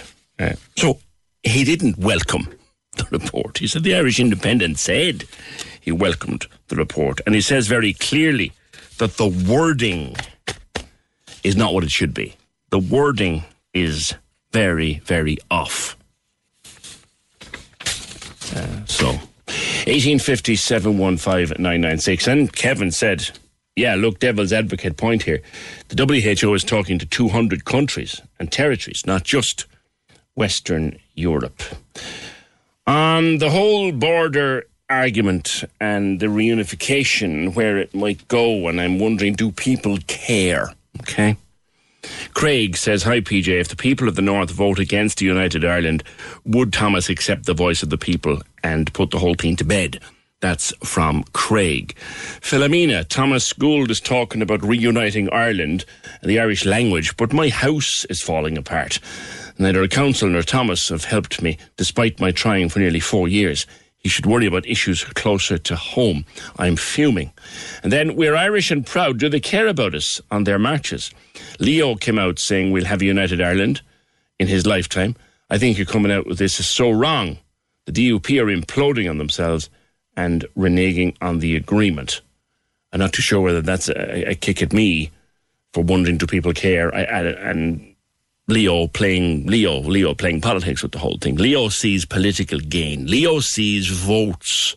Leo sees winning some votes back from moderate Sinn Féiners or people who lent their vote to Sinn Féin. Leo sees them votes coming back to Fine Gael. There's a by-election in Dublin, for goodness sake. Sinn Féin are likely to take the seat of Fine Gael up there. Leo is playing politics, and don't forget that for a second. A different PJ says, I'm the former member of Sinn Féin. I took reunification very seriously. There'd have to be a whole series of complex negotiations involving things like pensions and who pays for them, ongoing medical treatment, and so on. The chances of any UK Prime Minister agreeing to paying for a lot of citizens of another country in the real world are nil. In the past, with other independent situations, the negotiations were hard and not a giveaway by the UK. If this were really going to happen, you'd almost have to have a very independent, devolved Northern Ireland government for a generation, paying into its own pot for all kinds of things with a view to possible independence. And, and there's the thing do you honestly expect, do you honestly expect in your sort of craziest hours that the people of Belfast and Derry and those other pla- are going to give up their NHS? Do you really think they're going to give up the N? They're not going to give up the NHS. They won't give up the NHS in a fit. That's what they'd be doing if they reunified with us. Mick says it would make a huge difference. We would be controlled by one sovereign government. We'd be a wealthy country if we were. You think? Grace says, I can't believe the one sided conversation I'm just listening to. Will PJ go up north and ask them not to have bonfires on the 12th of July and not to put a look-alike dummy of Irish politicians on top of the bonfire? We have a right to honour our past politicians, and the RNH Hall building was a lovely idea and not a bit hateful. PJ seems to be just speaking from experience of a holiday and hasn't a clue. No, I just thought the political timing was naff. Grace, it was lovely. It was a fabulous display. And I have as much respect for MacCurtain and MacSwiney as any other man. But the timing, there's turmoil in the political turmoil in the North. Political journalists in the North are saying that in years they've never observed anything like the implosion up there right now. Vincent Kearney, who's the, the RTÉ Northern editor, was saying this morning, he said in 30 years as a journalist in that part of the world, he's never seen this kind of political, just craziness that's going on up there. There'll never be a right time, says John Long. 12th of July, you'll see the hate of the unionists. You always show your dislike for any opinions except your own. No, I don't, John. I might disagree with them, don't dislike them. the 12th of July and what happens is horrible. I hate it. I wish it would. I wish it would never happen again. I wish they'd stop building bonfires. I wish they'd stop their marches. They want their mar- I I hate what happens on the 12th of July, and my worry is that the kind of jiggery pokery that's going on down here with people prattling on about reunification, like Leo Varadkar prattling on about reunification in the middle of a by-election campaign to pull a few votes back from Sinn Féin the 12th of July could get hairier because of that. That's just a fear I have. A group all the way down in Cork thinks they could have a say on the issues of the North. When a civil war takes off up there, would they go and help? Why wake a sleeping dragon? 1850 And I would love to know if people actually care. Other than those who are politically motivated or politically engaged. Do you care?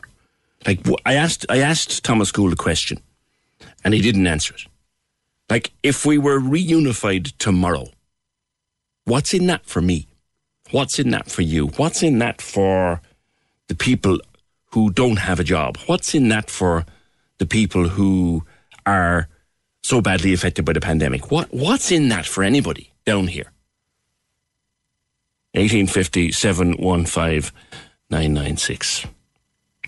I can see myself being blocked by people who are in Sinn Féin right now. I know, I know, I know. It's Father's Day on Sunday. So a little bit of an idea for you. This is totally different, right? Little bit of a Father's Day on Sunday. And what's the daftest thing your outfla has ever done? We've all had those that mo- those moments with our fathers um, where they just did something that we went, Dad, Dad. You love them dearly. And when they're gone, you miss them with every fibre of their being, or your being. But the daftest things that they used to do. What were the daftest things they used to do? I get a little story about my own dad, God bless him. He would go to a restaurant and he, he didn't like this idea that you had three forks, three knives, two spoons. You know, you had a small canteen of cutlery in front of you. He didn't like it. And he would always to, to select the two he wanted to use and just push everything neatly out of the way. But my mother tells a story of, of the first time they were at such a do, and he was confronted by this fuss. Knife, knife, fork, fork, spoon, spoon, spoon. And the next thing she looked, he was going through two. The next thing she looked over, uh, and he'd only had a one and set of everything left. And she said, "Paddy, where, where, where, where, where where's the rest of them?" he'd wrapped them in his napkin and put them under the chair. Those kind of dad memories. Oh wait, three. 396 96 96. Can we just talk? The Opinion Line on Cork's 96 FM. With Dairy Made Premium Spread, 100% natural and made in Cork using West Cork cream. Can we just talk? The Opinion Line with PJ Coogan Text or WhatsApp now 083 396 96 96. on Cork's 96 FM. See, we're at a very important time for the industry. Uh, Corkman has been named president of the Irish Hospitality Institute, and at the time when the hospitality industry is slowly, painfully slowly coming out from under the restrictions of the last uh, 12 months or six months at least, uh, Brian Bowler from the Montenotte Hotel is taking over as president. Congratulations, Brian. Good morning. Thanks, PJ. Good morning. How are you? Good. It's a difficult time to be putting on that presidential chain of office. Um, it is, I suppose, but it's it's also a very exciting time as well, PJ. I suppose, um, you know, in terms of timing, that we're hopefully coming out the other side of what has been a, a, a, an horrific uh, year and a half for, for the industry. Um, so I'm I'm really excited actually just about the challenges that, that lay ahead. Um, I suppose like the IHI's kind of role really is slightly different from say the Irish Hotels Federation uh, in that like I, I suppose we, we play kind of a, a key role in the promotion of careers uh, within the hospitality and tourism sector. Um, and uh, I suppose before COVID, our industry was Ireland's most diverse and kind of largest indi- indigenous area of employment, um, and uh, like we had over 270,000 people employed in the industry, and you know with the pandemic we would have seen 160,000 temporary job losses in that time. So I think in terms of timing, we're seeing a lot of those temporary job losses being restored now at the moment, you know, so which is great. But I suppose the big challenge that's there in the tourism and hospitality industry is that there's a lack of actual people yeah. getting into the industry and working in the industry and wanting to work in the industry. And, yeah. and uh, of course, we lost a lot of good people as well because you know, with the most recent lockdown, it was quite a long one, and it was difficult for people. And I suppose, like you know, even in my own experience, like we would have lost very experienced managers who had made, made a career out of the industry and just just like you know but the very nature like the, the workers like you know when they want to keep going and the whole lot and just kind of I suppose um, they got opportunities. And in fact like a lot of people in the industry were, were headhunted by by uh, other companies because they had very strong leadership skills and very strong people skills as well you know. So we've suffered unfortunately uh, as a result of one of the later, later industries to get back on their feet in terms of reopening you know. So um, so really there's, there's a big rebuilding job to be done there like you know know, in terms of getting people back in working in, in the tourism industry. Do you think it's possible to get back to the pre-COVID levels of employment? I do. I, I think it is possible. It's going to be it's going to be a, a kind of a slow enough recovery in terms of getting back to the, the, the pre-COVID levels of business in the first place, which which will drive that uh, need for employment. But like we will get there. There's, there's no two ways about it. Like Ireland is, is world renowned in terms of its its hospitality and uh, such a welcoming place to, to, be. And you look at a place like Cork, which it, it isn't just about tourism either, particularly in the city. Like you know the the, the corporate side of things for hotels is vitally important. Uh, Cork is well known for having some fantastic inter- international, uh, multinational companies with European HQs in Cork, and with those come a lot of uh, business in in the what would be traditionally known as the leaner months or the shoulder months. You know, you take a month like September, for example, for us would be one of our biggest months of the year. Like we we would be very busy with those business people midweek having conferences or people who are coming over for work and traveling from all over the world, flying into Cork Airport, and uh, and then our weekends will be busy with with the leisure guests. But you know, while we're kind of I suppose confident that we'll have a, a relatively decent summer there's a lot of uncertainty for this coming September between September of this year and maybe up till maybe St Patrick's and, Day. And is that year. because books that would normally be bulging are half empty? Uh, sorry, PJ. Is that because books that would normally be bulging are half empty, or uncertainty over the pandemic, or what? Uh, uh, both, really. I suppose you know. I mean, I'm I'm kind of excited about having a good summer, and a good summer to me this year isn't. You couldn't compare it to the summer of 2018 or 2019. You know, um, like it, it'd be a relatively good summer given everything that's happened, um, and and we're quite happy uh, to to get that. But like you just couldn't compare it to, to pre-COVID business levels. You know, um, but you know it's it's a domestic Irish market. Um, the kids will go back to school, and everybody's holidays will be finished come around the first of September. You know, September might might be okay. We'll have a still a bit of leisure there, maybe, but but really kind of mid September onwards, mm. you know, people are back to work, the kids are back at school, and it's weekend business only. Like until that mm. until that kind of corporate international travel and all that kind of gets back going and again, you know. Yeah, I'm probably talking early 22 for that. Just before I let you go, anecdotally, uh, Brian, we hear a lot about businesses struggling to get their staff back as they reopen, partly partly anyway because of the, the, the PUP and the, the, the levels of the PUP. Have you come across any of that? Um, I, I, can only speak for, for myself here in the Montenotte, and in that regard, and, and we haven't had any issue with that here in the hotel. I think people were very, very happy to get back into work, and uh, like it's it's you know it, it just brought with it people come back. There was maybe up to forty staff here, kind of on a part time basis, uh, up until we reopened, or maybe two weeks before reopening, where we started training new staff and that. And just the vibrancy and all the new staff and the returning staff brought. I met a regular guest of ours yesterday, and, and uh, like we were open for, for essential workers during the during the pandemic, mm. and even the e-com to go as well. Like just the energy in the place again, it's fantastic, and I, I think people want that, like you know, and uh, we, but look, we, we just haven't had any issue with that regard here in, in the Montenotte. Well, here's hoping that everybody has a has a, a, long and successful return, and that, as the Taoiseach said in the week in politics a few weeks ago, Brian, and I'm sure you would echo this and shout it from the rooftops, as it were, from that wonderful panoramic view up there. Once you open, we never want to close again. Absolutely, couldn't couldn't say it better. And on a day like today, looking out on the terrace here in the mountain, I envy you, Brian. I envy you.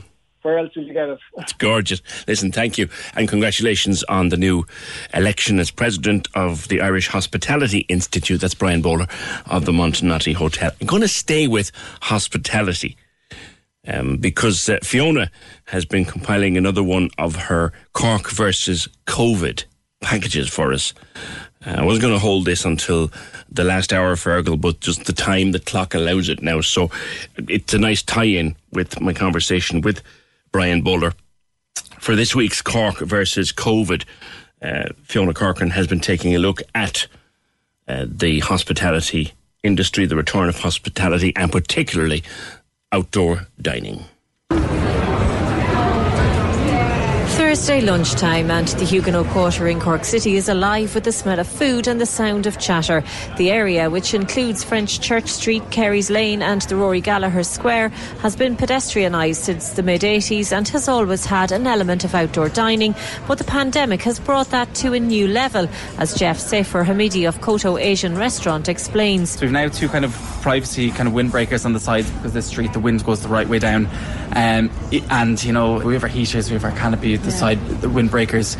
So it's it's definitely a much bigger part of the business and it definitely will continue to be in the future. So um, it's great now that they've kind of eased us into it a little bit with outdoor because we went straight into indoor um, and it's, it's nice seeing it's a, you know a buzz in the in the streets you know there's a bit of life back in the city. People in Cork are embracing the outdoor dining experience and Ursula Hales of Amicus says it's been hugely positive for the city. It's brought back a much needed life to the city um, during lockdown obviously you know with everything shut down, the city was a very, very different space. And I think now with things reopening, having the outdoor dining element just brings a vibrancy to the city that the city really, really needed. Also welcoming that vibrancy is Michael Ryan of Coqbull. It's been been a great buzz around. Um, a lot of people are just delighted to be out.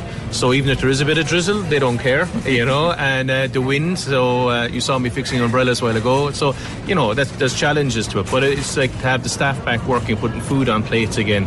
It's just an awesome feeling, and it's been it's fantastic after all this length of time to actually be interacting with people again properly and not on the screen.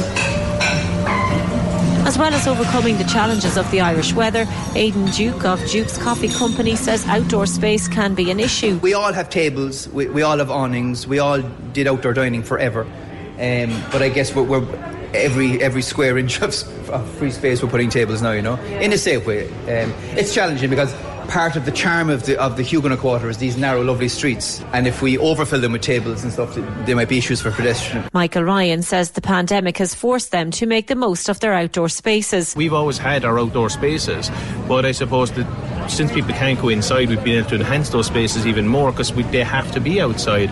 And I think it, there's going to be a bit of a shift and mind shift with people that they'll want to stay outside now. Some parts, you know, while the weather is somewhat good, but you can see a lot of places have put up new heaters, parasols. So there's big effort put in that I think that we that people can stay out longer if they wish in different through the year.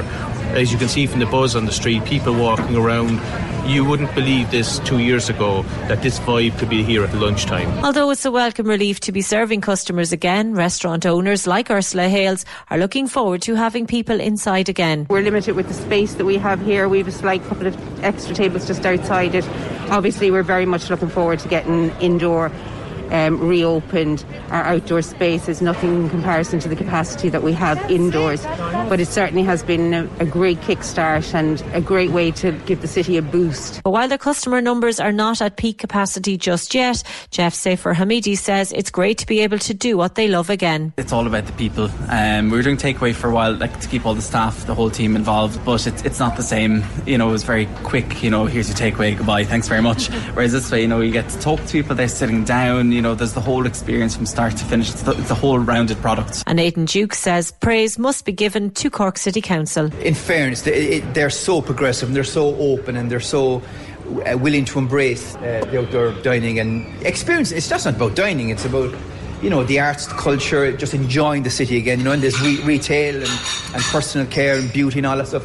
So, yeah, it's, it's, it's great. And, you know, I think, is there 17 streets pedestrianised now? So, I mean, it, it's brilliant. Yeah, nice to see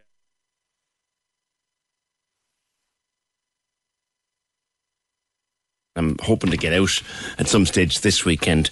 It's great, and the weather will hopefully be with us today and maybe tomorrow. Sunday looks a bit grotty at this stage, but it would be very, very nice. Just on United Ireland, Mick Nugent was on to say United Ireland is not about fusing the 26 and the 6.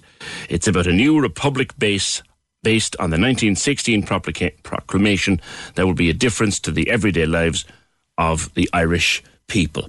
I ask again do you really think the people of Belfast and Derry will give up their NHS? Just think hard about that one. Listen, quick mention of this, and it's come in, and I'm very happy to do it.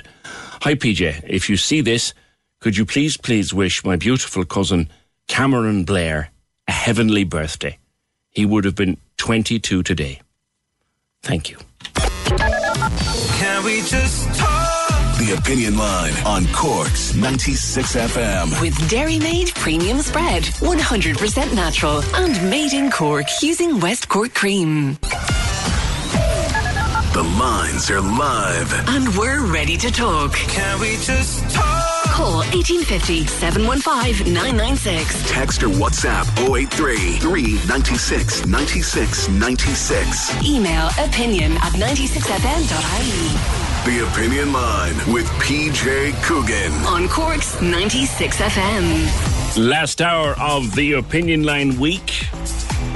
Let's look at the weekend weather-wise. Well, today is what it is. Look out. That's lovely. They're saying max around 19 degrees. But if you're in a nice little sun trap, nice little sun spot, it'll feel like the low 20s. It's going to be a lovely afternoon.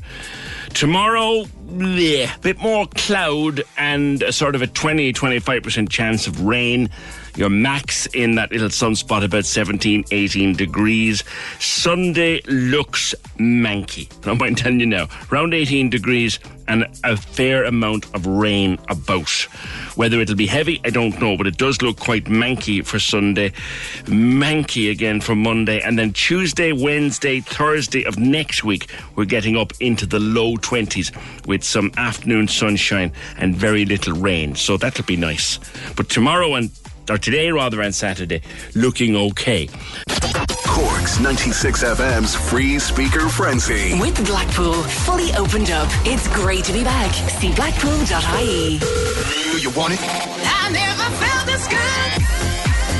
Yeah, and more on that Netflix documentary and a few more things that you might watch over the weekend coming up. The golf is on, of course. The golf is on until all hours of the morning. I was looking at it last night. I was watching it. I said, right, I'll watch Rory McIlroy now for an hour or two before I go to bed, and then I realised because of the time difference and because there was a fog delay in California, he was going to be playing until about three o'clock in the morning. I said, sod that, sod that. But that's on all over the weekend on Sky Sports. Right, it is free speaker frenzy. Lots of cool new smart speakers to give away every day. Listen in to win across the day. And we're giving you the cue to call now. So you just cue, text the word speaker with your name to text or WhatsApp 083 396 96 96. The word speaker by text or WhatsApp to oh and your name of course to 083 396 96 96. We'll call a winner back and have a quick chat with them on the radio and they'll have to give me the phrase that pays, the magic words, play Cork's 96 FM. And then they'll win another one of our dozens of free speakers. It's with Blackpool fully opened up. Great to be back. See blackpool.ie for more info. That documentary, by the way, is called Hating Peter Tatchell and it's on Netflix. It's very, very, very good. Very, very good. And there's lots more on Netflix. We'll talk about that in a wee while. But something else you might want to do this weekend is perhaps set up your own cocktail bar. And we talked a few weeks ago to Andy from Cask about the popularity of people doing their own cocktails and learning their own cocktails. And the lads were bottling cocktails so they could take them home. The idea now is setting up your own cocktail bar. It's another creativity project as we come out of lockdown. Might be nice to keep some of the lockdown ideas for the future. Uh, Andy, good morning to you. Good morning, PJ. How are you? Good. So, what would one need to set up a home Uh, cocktail bar of one's own? A shaker, obviously, but stuff to put in it. Yeah, I mean, look, I suppose it's like anything. You it depends how much you want to, how much you want to spend, how much you want to invest, and and and how crazy crazy you want to go. You know, some basic equipment would definitely be um, would be handy. Um, a good ice bucket would be handy. Maybe a small fridge for keeping some of your vermouths in and things like that. But um, it's all about im- imagination, really. To be honest with you. In terms, mo- most most cocktails that you'd make would be made with what you'd have a vodka and a gin, and uh, maybe a brandy and a few more things like that. Yeah, I mean, there's kind of five basic kind of categories of spirits which would, you would generally feature on most cocktail menus. Vodka and gin would, would be one, like you said. Obviously, whiskey would feature quite quite um, quite high up the list, especially with the kind of emergence of Irish whiskey as a, at the forefront of, of the whiskey industry in the last kind of decade or so. Um, you'd often have a rum drink. If you think about drinks like a mojito and a daiquiri, they're hugely popular. And then tequila as well. Tequila is a bit of a funny one in Ireland. I think there's a lot of, um, I think there's probably a few experiences of college days or something. We're Yeah. not as big uh, tequila drinkers as as we are, but people still love, you know, they love a margarita or they love a nice strawberry margarita. So You, you know you went too far with the tequila slammers if you wake up with a bruised forehead. Yeah.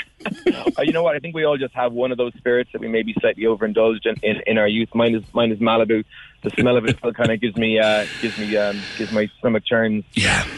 Yeah, yeah, yeah. I always like that would put you in, but let's not go there. Or fair play to you. Yeah, and would you would, would would one want to invest? I know that the my missus invested recently. She was just pottering around one of the hardware shops, and she found an ice crusher, and she like a child with a new toy. Brilliant. Yeah, I mean, look, a good a good clean tea towel and a and a rolling pin will also crush crush the ice for you. You know what I mean? So, um, do you know what? It's lovely, especially kind of as look, the weather's beautiful today. Like, I think having building a little outside bar can be an awful lot of fun, Yeah. especially if you know if you're a young family and you don't necessarily want to have too much booze around the kids. Having a little area where the adults can go in the evening. And having that little kind of space for yourselves where you can have a little simple bar. And I mean, look, it's a bar really is about the counter. You know what I mean? I suppose a lot of us, it's funny, a lot of us spend so much time behind the counter, it almost becomes like part of our DNA. And then when you have to step out in front of the counter, you really miss that kind of security blanket of this lovely bit of wood in front of you, you know? So you could easily pick up in, in one of the hardware stores, you could pick up a nice little simple, um, basic bar for yourself. And having it outside under a tree in the garden, somewhere like that can be can be a lovely experience, you know. But like I was saying, you'd have your your basic spirits. Um, I suppose like sweet and sour is a big part of making cocktails when Yeah. you're learning about the basics. You know, it's sort of you can balance you can balance a lot of those harsher spirits by adding a little bit of sugar syrup and a little bit of citrus and and then adding your little bit of fruit juice or your soda water or anything like that. Um, look at the moment if you could drive around everywhere you'd see lots of elderflower out. Elderflower cordials is something that a lot of us love to make with, with our kids. And again, like that's a wonderful ingredient to make a very simple kind of long summery gin cocktail. Um, Mint would be another one. Mint grows beautifully simple in the garden. Look, it's, it's a weed. You just you whack it in. To be honest with you, you, you probably need to be careful it doesn't take over. Um, but again, mint is a lovely ingredient. You could you know go on YouTube and watch how to make a watch how to make Yeah, a I was, I was just going to ask you: Are there is it YouTube videos are out there, or are there? Would you recommend, for example, a book for for the beginner? Do you know what? There's an incredible website that we all use as as cocktail bartenders, and it's called the Difford's Guide. Is it Simon Difford started about ten years ago, and it's um look, there's so many of them. Like anything on the internet, there's a you know there's a plethora of information out there, but the Difford's Guide is kind of the go-to if you want to learn how to make a really good kind of classic cocktails. Spell spell that for me, Andy. so it's Difford, D I F F O R D. Okay. It's called the, the Difford Guide, a wonderful free free resource for people. Um, so yeah, I mean, look, you do need to be careful. A lot of the YouTube videos are, are quite horrendously awful, you know, and, and will will give you misinformation. But look, that's Poison you. as well, you know. yeah. Ah, okay. The Difford guide and just the basics. And I love that idea, actually. I love that idea of a little outside space. Yeah, and maybe Yeah. put maybe put one of these, you know, these cooler boxes that you can buy. Yeah, maybe build one of those into a wooden Yeah. top. That'd be a lovely idea. Exactly, yeah. And I mean, even for glassware as well, we get an awful lot of our glassware from second-hand shops around Cork. Now, we, you know, we would have a little bit of a sustainable ethos, so if we can, we'll try and reuse things. But if you go around any of any of the the, the charity shops around North Main Street or anything like that, you'll pick up some beautiful little glassware Yeah. for next to nothing as well. And Yeah. it's a very different experience drinking a nice cocktail out of a out of a lovely old tumbler or a nice Yeah. old kind of crystal glass that you got from from the Simon shop. You know what I mean? As opposed to just getting a generic one from from from a supermarket or nice, whatever. you know, nice does- idea. You'll soon have the most popular back garden in town. Andy, thanks very much. Andy Ferreira from Cask uh, Cocktails down beneath us here on MacCurtain Street, setting up your own home cocktail bar. I like that though. The Difford, D I F F O R D, the Difford Guide. Uh, all the information that you need is there. Thank you. Cork's 96 FM's free speaker frenzy. With Blackpool fully opened up, it's great to be back. See blackpool.ie. You want it? I never felt this good. We are up the walls again with this competition. One of our most popular for a very, very long time. Loads and loads of smart speakers to be given away. Linda Murphy is in Banduff, County Cork. Hi, Linda. Hi, PJ. How are we? I'm very well, very well. How are you this fine sunny Friday? Oh, I'm good. Looking out the window at the sun, yeah, it's not nice. you looking out? Why? Are you, stuck Yeah. working or something? I am, yeah, I'm working in uh, St. Vincent de Paul shop, uh, charity shop up in Mayfield. Oh, I know it well. I know Yeah, it well. Haven't, haven't been up there for a while now, but I. Uh, Well, we've we've just got a new uh, paint job and everything, so we're we're looking well. yeah, have you got books up there? We have. Oh, I must be up for a browse because my holidays are coming up and I'll be buying me books. I think that's what I'll do. I'll pop up and see Well, you up there. They're right. always needed. what is the magic words, Linda? Play 96 FM. Try it again. You need to hit the corks in. Play corks. Play Corks 96 Play Corks 96 FM. All right, we'll let you in. I tell you why, because if you just say play 96 FM, you get something from Australia that you won't recognise at all. Oh, really? Oh, Lord. Oh, yeah. God. All right, so play Corks 96 FM. Linda, you're our latest winner. I'll put you back on there to Fergal. Thank you, and Get a few more details. Thank you. Have a nice weekend. Hope you're not working too hard. And yes, another winner. Another winner on Free Speaker Frenzy with Corks 96 FM. Um, Wayne is in for the afternoon. He will have more winners. Then uh, Lorraine, in the evening time. Simply listen for the cue to text or WhatsApp, and then when we call you back, just tell us the phrase that pays. Play Corks 96 FM, and you will win a new smart speaker with Blackpool fully opened up and great to be back. See blackpool.ie and stay listening to win only on Corks 96 FM.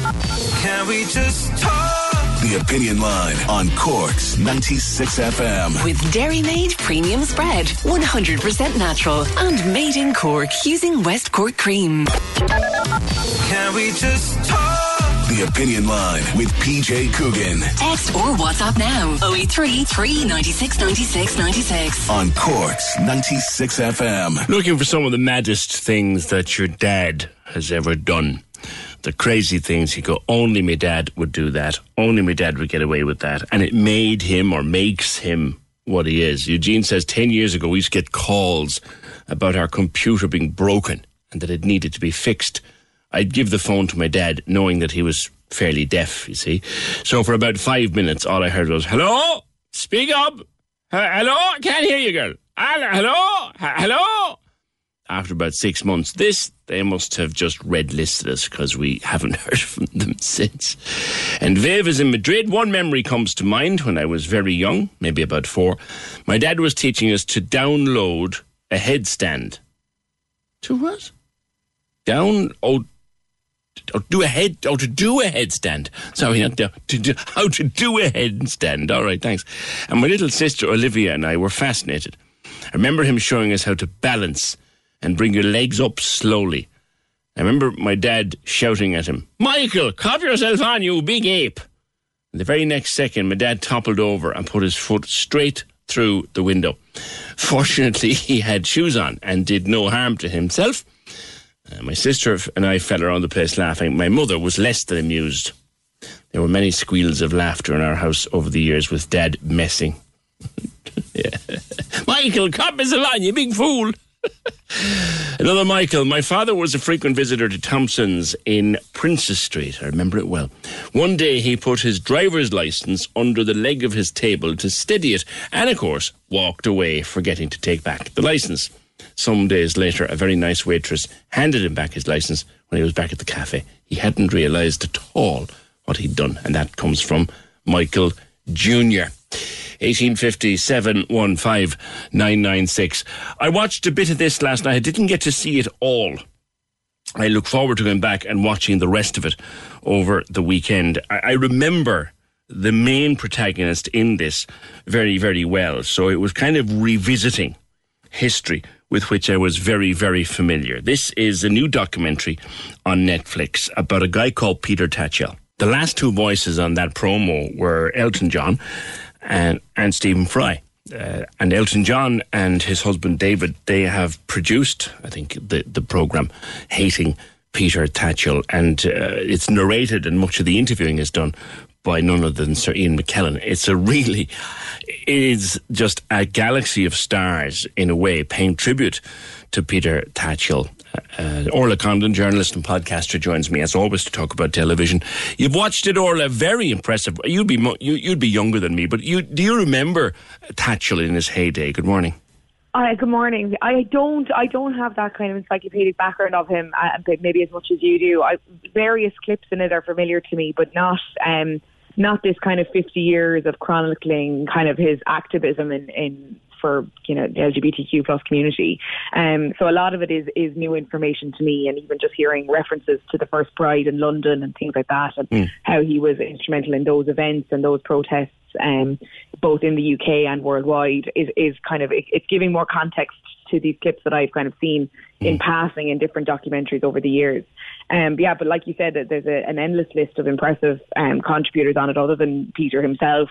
Um, like you said, Ian McKellen is having kind of a one-to-one conversation with him throughout the documentary, uh, focusing back on moments of his activism that maybe were popular but also unpopular. And I think that's what's quite interesting about the documentary is Mm. that they're giving both sides of the coin. They show that you know while while he might have been unpopular to much of the kind of many homophobic people, that was always to be expected. But how he was also sometimes unpopular to members of the LGBTQ plus community for the kind of moves and decisions that he chose to take um, in order for him, in his mind, to get the desired outcome. There were times when he went too far, and to be fair, that was my, my concern when I started the documentary. Will they talk about the times when he went too far? And they do.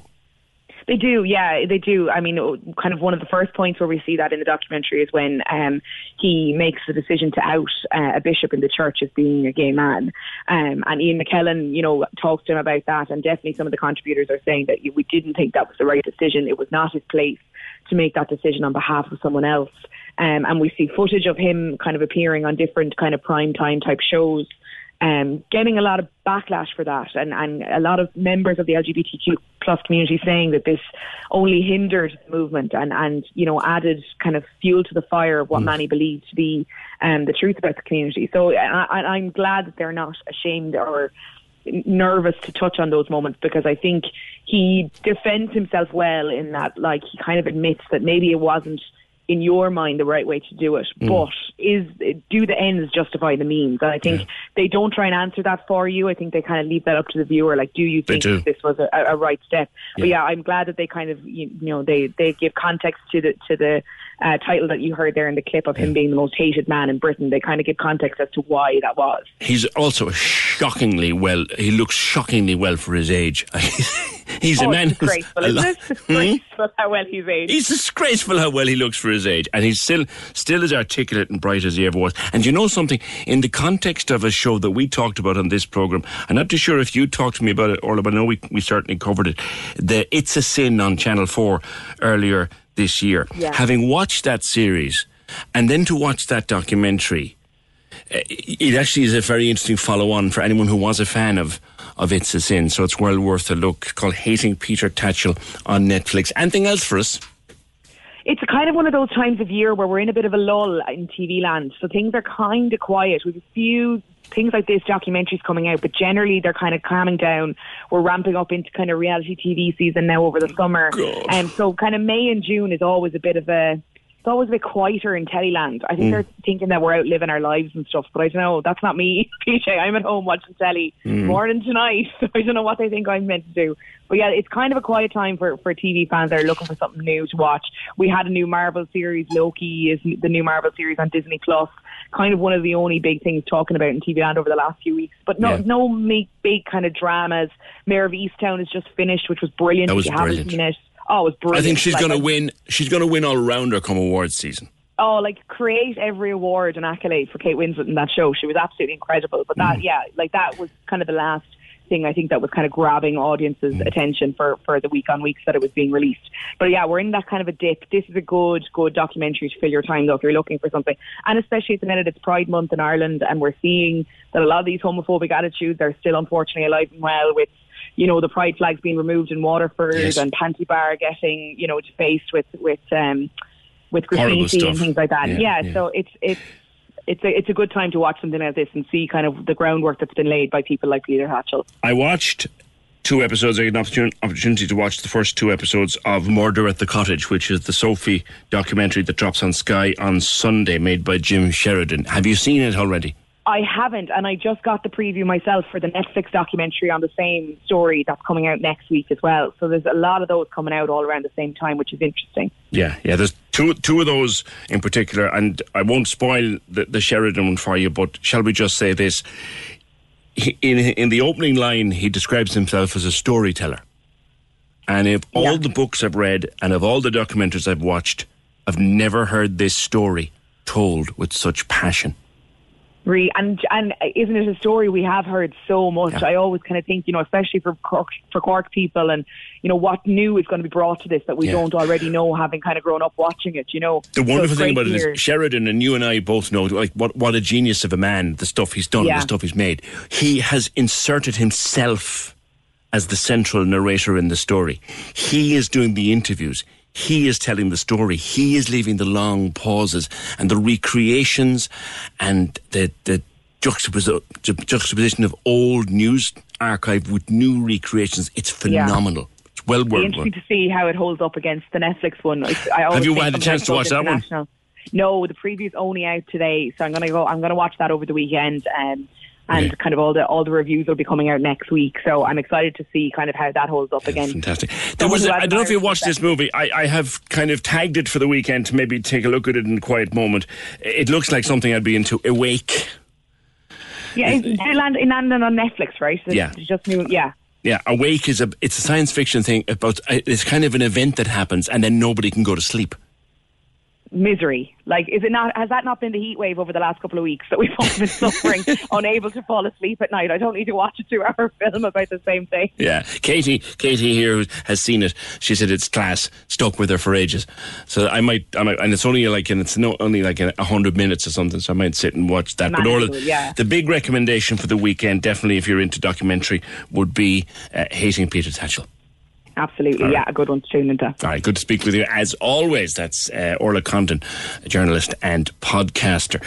Uh, Awake, according to Katie, is just class. Uh, the Murder of the Cottage drops on Sunday on Sky Crime, all five episodes together. If I'm here on Monday morning, barely able to keep my eyes open, you'll know that one or two things have happened. One, I've watched the whole lot of Murder at the Cottage, or two, Rory McIlroy has won the golf and have been up till all hours of the goddamn morning. We shall see. 1850 715 996. Where's the button? Oh, there. Can we just talk? The Opinion Line on Corks 96 FM. With Dairy Made Premium Spread, 100% natural and made in Cork using West Cork cream. Can we just talk? The Opinion Line with PJ Coogan Call us now, 1850 715 996. on Corks 96 FM. Quick one for you. Yesterday we were talking to Kathleen Reardon. She has the raffle going on to win a beautiful off the grid eco tiny house. Remember we were talking about that? It's got solar, very high spec inside and out, uh, batteries, solar panels built to the highest standards, and it's got a lifetime guarantee from the manufacturers. Now, 5% of all the proceeds will be shared between the Simon and Cork Penny dinners and provided that the ticket sales reach their target. Tickets are around 11 euro each, and they're on sale right now. If you want to look at that, and there's a, bit of time to go, if you want to look at that, just go into Raffall, R A F A L L, R A F A L L. It's a bit like GoFundMe, but it's it's Raffall, R A F A L L. And then when you get into Raffall, you key in 224433. 224433, and that will get you to the appropriate page. to see the tiny house and take part in that draw. 1850 715 996. Some stuff on the north. Uh, we were talking with uh, Councillor Thomas Gould earlier on this morning about the display that was on RNH Hall last night. And I was just chewing the fat with Thomas for a few minutes about the whole reunification thing. Uh, I was saying it's only right to call out what Leo Varadkar did recently when he said, Oh, I see a United Ireland in my lifetime. That is pure political gamesmanship on behalf of Leo Varadkar. There's a by-election in Dublin. They're in danger of losing the seat that they hold to Sinn Féin, in grave danger of losing it. So clearly, any soft voters that he might be able to, atta- to, to re-attract, uh, he's saying that. That's the political game, and if you don't see that, then you probably shouldn't be allowed to vote in, in the first place. And then, you know, with the chaos in the DUP, absolute chaos. Journalists who've been covering this for 30 years or more saying they've never seen any political party up there in such chaos as they have in the last 24 hours. Just putting it to, to Thomas whether this was the time, the right time to be sort of provoking the argument about reunification when they are in government in the north and, and have to live with the DUP and do business with the DUP. And the DUP, of course, also very, very pissed off. Let's call a spade a spade here, because in order to get the Irish Language Act through, Sinn Féin went to London and said to Boris's people, well, if we can't get the DUP to do it, will you do it? So they did. They said they will do it. That's all going down like, but it, it broadened out to the question of who really wants a united Ireland anyway? Do, does it mean as much to people as Thomas seems to think it does? Patrick says we can't afford the 32. Can you imagine the taxes we'd have to pay down here? Roisin, I have many friends from Northern Ireland. The majority would be Republicans. They don't want to be part of this country purely for giving up the NHS and having to deal with our shocking healthcare. And I don't blame them. There's the point I was making myself. Even Republicans, even Sinn Féin people, nationalists in the North, they, are they really going to give up their NHS? To join us up here on a matter of principle. Naomi, did he live in, this is Thomas, I presume, did he live in the north during the Troubles? Has he ever lived there? No. Sinn Féin have done the opposite to everything they've done here. They wouldn't even help the homeless. It's disgusting. They cause war with their ridiculous hot air, then disappear for others to sort it out. Each one of my family or friends do not want United Ireland. We'd lose the NHS and lose everything. Aideen, Thomas is stuck back in the day He's not considered what the people in the six counties actually want. They're not at all wanting of a united Ireland. Yeah, it would be nice, but it's a thing of the past. It's a pipe dream. I have family on both sides of the border. I went through the physical border many times to visit family. There isn't an easy answer to the challenges, but a united Ireland is not going to happen without a fight. And who wants that? People in the south don't see the troubles, live the troubles, live on one side or the other. The six counties that are Northern Ireland are in turmoil and all anyone seems to be looking at is the fairy tale. They have no eyes on the communities, but the real pictures, because it doesn't fit the view of outdated romantic ideals. I'm Irish born, born and raised by Irish parents and Irish grandparents. Maybe take off the blinkers if you're going to interfere in subjects that you don't actually know about. Yeah, it's it, it, do people want a united Ireland? Do they want to see unification in their lifetime? I almost wonder, do they really? Do they really? on the proc now, I, I, think I might have called out Hennessy as uh, wrongly. Uh, he's demanding a full public apology and probably having me flogged at some gatepost. But you know what's going on there. These are people who think I'm from Mayo. Like, let's face it here. They sometimes they get them they can set them in a tizzy over nothing. Uh, yeah, they're they're reckoning now that I'll be in Dan Lowry's faster than you can say Chorus Corisdaunton. It's 12 o'clock, lads. The last time I was daytime drinking, I was in Lanzarote. Do you know what I mean? 1850 715 996 besides I have to drive home, so you're only half wrong. Tonight's a big night, of course. Uh, we do this traditionally every year, but this evening is the first time in history that Cork City Council will elect a new Lord Mayor of Cork outside of City Hall. They're going to Ballincollig to do it. And partly it's a, a, kind of a nod, a hat tip to the fact that Ballincollig is now in the city. Of course, the City Hall is also being used as a vaccination centre. So that's uh, another uh, problem that they have to surmount. But they're going to Cloistercullen in Ballincollig for the election of a new Lord Mayor. It's a tradition on this programme that we speak to both the outgoing and the ingoing Lord Mayor at this time of year. Outgoing Lord Mayor uh, Joe Kavanagh. Joe, this time last year we spoke on Zoom because of the pandemic. We're speaking again on Zoom because of the pandemic. Did you think back then we'd still be in the situation we're in now? Uh, absolutely not, PJ. Uh, to be honest with you, um, I really didn't know. And I think we have all been second guessing where we're going to be next month, never mind next year, as we've navigated our way through this pandemic. Uh, it's been an extremely difficult year uh, for, for everybody, not just for me as Lord Mayor, but for everybody, whether you're a business owner, whether you're just a father, mother, a young person in college, um, it really doesn't matter who you are, but we've all had challenges thrown in front of us that none of us expected to see uh, at any time during our lives, to be quite frank and honest with you. And we've all handled it differently. We've all faced up to it. How has the year been? The year for me has been has been completely different. It's been a year of firsts for me in so many different ways. Um, you know me well enough, PJ, to know that over the years I am first and foremost, and always have been and always will be, community focused uh, public representative. And my mayoral term throughout the year has been very much community focused. And, you know, it kind of suited me. It kind of fell into my lap in a way, you know, because normally, as you know, the mayoral role involves a lot of things like, you know, international travel, even national travel, and so on. I mean, I didn't travel outside Cork City uh, throughout the mayoral, my mayoral term. Uh, I had one lovely visit down to Cobh uh, during the year and visited some businesses down there, and I grew up there. So I met a lot of old friends down there and so on. And it was really uh, a fantastic visit.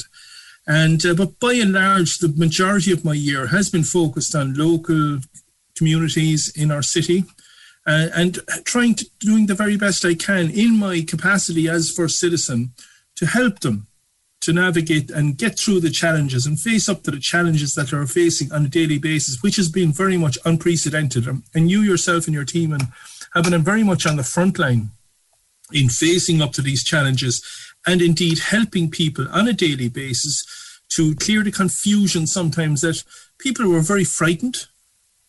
People were, there was fear of the unknown, I think, in a lot of cases, because uh, none of us have ever faced anything like this before. And, you know, people were looking to people like your good self and the people you were bringing onto your show to try and explain and to pull information out of them to, in order to put their minds at rest and this is what's happening, this is where we're likely to go, this is what you must do, this is what you must not do, and try and help people on that in that way. And um, you in particular and your team have played an incredibly uh, helpful role throughout the year in helping people, including myself, I have to say, um, in, in, in, navigating and helping people uh, find their way through what has been very challenging times. It's kind of you to say that, Joe. Much appreciated by all the members of the team. Previous Lords Mayor, when we do this traditional interview, have always said to me that, you know, I thought I knew my city. I learned a lot in the last 12 months. Would that apply to you? Yeah, very much. Um, affectionately, we, we refer to our beautiful city as the real capital. And at many events during the year, I have referred to um, Cork City as the real capital, but the capital of volunteerism. And we are blessed in Cork City with the number of volunteers in all spheres of life. And we really don't know how lucky we are. And I, I, I when I went into this role back in June 2020, um, you know, I had an idea where I was, what I was going into, but I didn't realize that the COVID would last as long. And every day was a challenge. But you know what? Someone said to me one time, and they were right a challenge is an opportunity. It's an opportunity to reinvent yourself, it's an opportunity to reimagine the way you do things. And to do things obviously safe, in this, this case, do things safely and to do things, but still do things productively. Mm. I know one Corkman to another, Joe. I have been very, very proud of the way the people of my city and my county have come together for each other in the last 12 months. I'm sure you'd share that. Yes, I most certainly would share that, PJ, because, um, you know, I have been involved in a kind of an umbrella group as Lord Mayor uh, called the Community uh, Response Forum in Cork City Council. And what that is, is chaired by our chief executive. And it brings together uh, on, a, on, a, kind of a fortnightly basis through the pandemic uh, all the organisations, everything from the Gardaí to the uh, emergency fire brigade to, to you know um, Meals on Wheels, every single organisation right across the city talking about the challenges they were facing on a daily basis. And do you know what? It'd make you proud to be from Cork, as you quite correctly say, because people have stepped up to the fore. And I, I awarded um, community and voluntary awards to a half a dozen organisations there recently. Uh, there were six different organisations we selected, and we do it annually.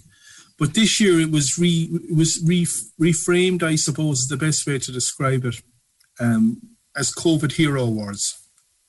And what we did was we, we looked at different organisations across the city. We reached out to communities and we asked them, communities, to nominate um, an organisation that would have stood out for them in terms of supporting them during this pandemic.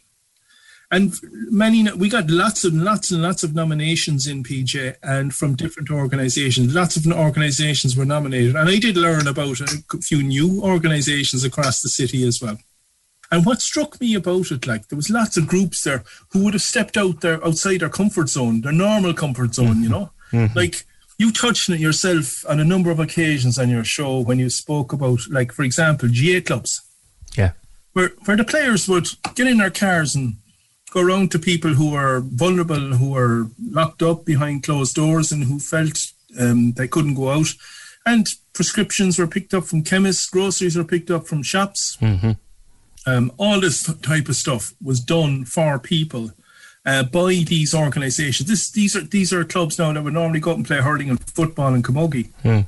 But here they were digging in in the community, supporting um, local residents, supporting local people, and helping them through these very difficult and challenging times. And there was so many examples of that mm-hmm. right across the city. So you're, you're you're absolutely right. I was so proud, so proud of everybody in our city and the way that everybody has pulled together to help each other and support each other. The office of Lord Mayor, Joe, is, is not just really about the first citizen, him or herself. It's it's about their family. What's it been like for the Kavanagh family? It's been great. Um, my wife Stephanie um, has walked every step of the way with me. She when she realised what she was actually in as Lady Mayoress, she thought she'd be just going to events and standing beside me and whatever. But she she actually grew into the role as it went along, and she really supported me. And you know, now sometimes you think you know, I've got a light bulb moment here. I've got a great idea. And suddenly you run it by you'd run it by the brains of the operation, who'd be Stephanie, you know. And sometimes as men, as men, PJ, you know, we don't like to always admit that. But uh, in this case, she's she's usually right. I call her the minister for good ideas because she's always right. As men, we don't always uh, admit these things, so we don't. No, but no. you know, but every step of the way, uh, some days you'd feel tired, you'd feel a bit down and you feel, oh my God, I, I didn't do that right, or this has been cancelled and you feel a bit depressed. But, you know, she'd pick me up always and say, right, we can't do this. And I'll give you one very good example. The Lady Mayoress coffee morning, for example, mm. that was cancelled. So we decided, uh, let's do something differently. Let's try and frame it, reframe it in another way. So what we did is we organised the Lady Mayoress coffee trail, mm. where people couldn't come in. So we decided we'd go out. Mm-hmm. So we went out and visited five or six different community settings across the city Westgate Foundation in Ballincollig, Newbury House in Mayfield, uh, O'Connell Court in Togher, Young at Heart in Douglas, organisations such as that. And you know, it was we were up in Knocknaheeny and Terence MacSwiney College meeting students, and you know, it was wonderful. And the, the reaction of the people that we visited was, it's so good. Some people had some of the residents in some of the places we visited hadn't seen anyone for 15 months. Yeah. As you're prepared to hand the chain to your successor, would you have a word of advice? I'd say mind it because it's a valuable piece of kit, that chain, to be honest with you. 1787 written on the back of it. Um, but look, the most important thing I'd say, treasure every moment. Every moment is a memory. Uh, people have asked me, PJ, um, through the year, you know, and particularly, especially coming to the end of the year, people have said to me, you know, have what was the highlight of your year? And you know something? I'm so proud to be first citizen of the city and have the privilege bestowed on me. Every time and every day, I wear the chain of office of Lord Mayor. That for me is a highlight. And the second thing people have said to me, you know, oh, I feel really sorry for you um, becoming Lord Mayor during the pandemic. And my answer is always twofold. Number one, every day you can get out of bed and put your two feet on the ground is a good day. But if you can put your two feet on the ground and be first citizen of this wonderful city, there's no better day. That's a lovely way to put it. Joe, personally, on behalf of myself and the team, as you prepare to leave the office, I want to thank you for your regular involvement in this programme and your constant willingness to be part of the opinion line. And thank you, and best of luck for the future. PJ, thank you very much, and thank you for everything you've done, and thank you for your openness, honesty, and uh, your inclusivity. Kind words, and we appreciate them from our outgoing Lord Mayor, Councillor Joe Kavanagh. Our new Lord Mayor will be with us on the show on Monday. Our apologies to Una from the Midsummer Festival. We didn't quite get to talk to you today. Unfortunately, Una, good luck with Silent Disco. It's going to be a great event. Sold out, so it'll be a great event, and good luck with everyone involved in the Midsummer Festival events over the weekend. Finola says, My father took us to Fountainstown one evening after work, and all the kids in the park in the, in the Morris Minor, big gang of us into the Morris Minor. The next day, there was a picture of us in the Examiner, young and old, enjoying the sunshine. My dad was 35. he got slagged about it for years. I figure he would. Finola, thank you, and thanks to others who shared their dad stories with us. Remember, I'm on Oldies and Irish on Sunday, Father's Day, pj at 96fm.ie if you want to get a mention for somebody. And that's it for today from The Opinion and the programme edited by Fergal Barry, produced and researched by Maureen Tuig. We see you Monday just after nine. Can we just talk? The Opinion Line on Corks 96 FM. With Dairy Made Premium Spread, 100% natural and made in Cork using West Cork cream. Botox Cosmetic, onabotulinumtoxinA, FDA approved for over 20 years. So, talk to your specialist to see if Botox Cosmetic is right for you. For full prescribing information, including boxed warning, visit BotoxCosmetic.com or call 877-351-0300. Remember to ask for Botox Cosmetic by name. To see for yourself and learn more, visit BotoxCosmetic.com. That's BotoxCosmetic.com. Join us today during the Jeep Celebration event. Right now, get 20% below MSRP for an average of 15178 under MSRP on the purchase of a 2023 Jeep Grand Cherokee Overland 4xE or Summit 4xE. Not compatible with lease offers or with any other consumer incentive offers. 15,178 average based on 20% below average MSRP from all 2023 Grand Cherokee Overland 4xE and Summit 4xE models in dealer stock. Residency restrictions apply. Take retail delivery from dealer stock by 4 1. Jeep is a registered trademark.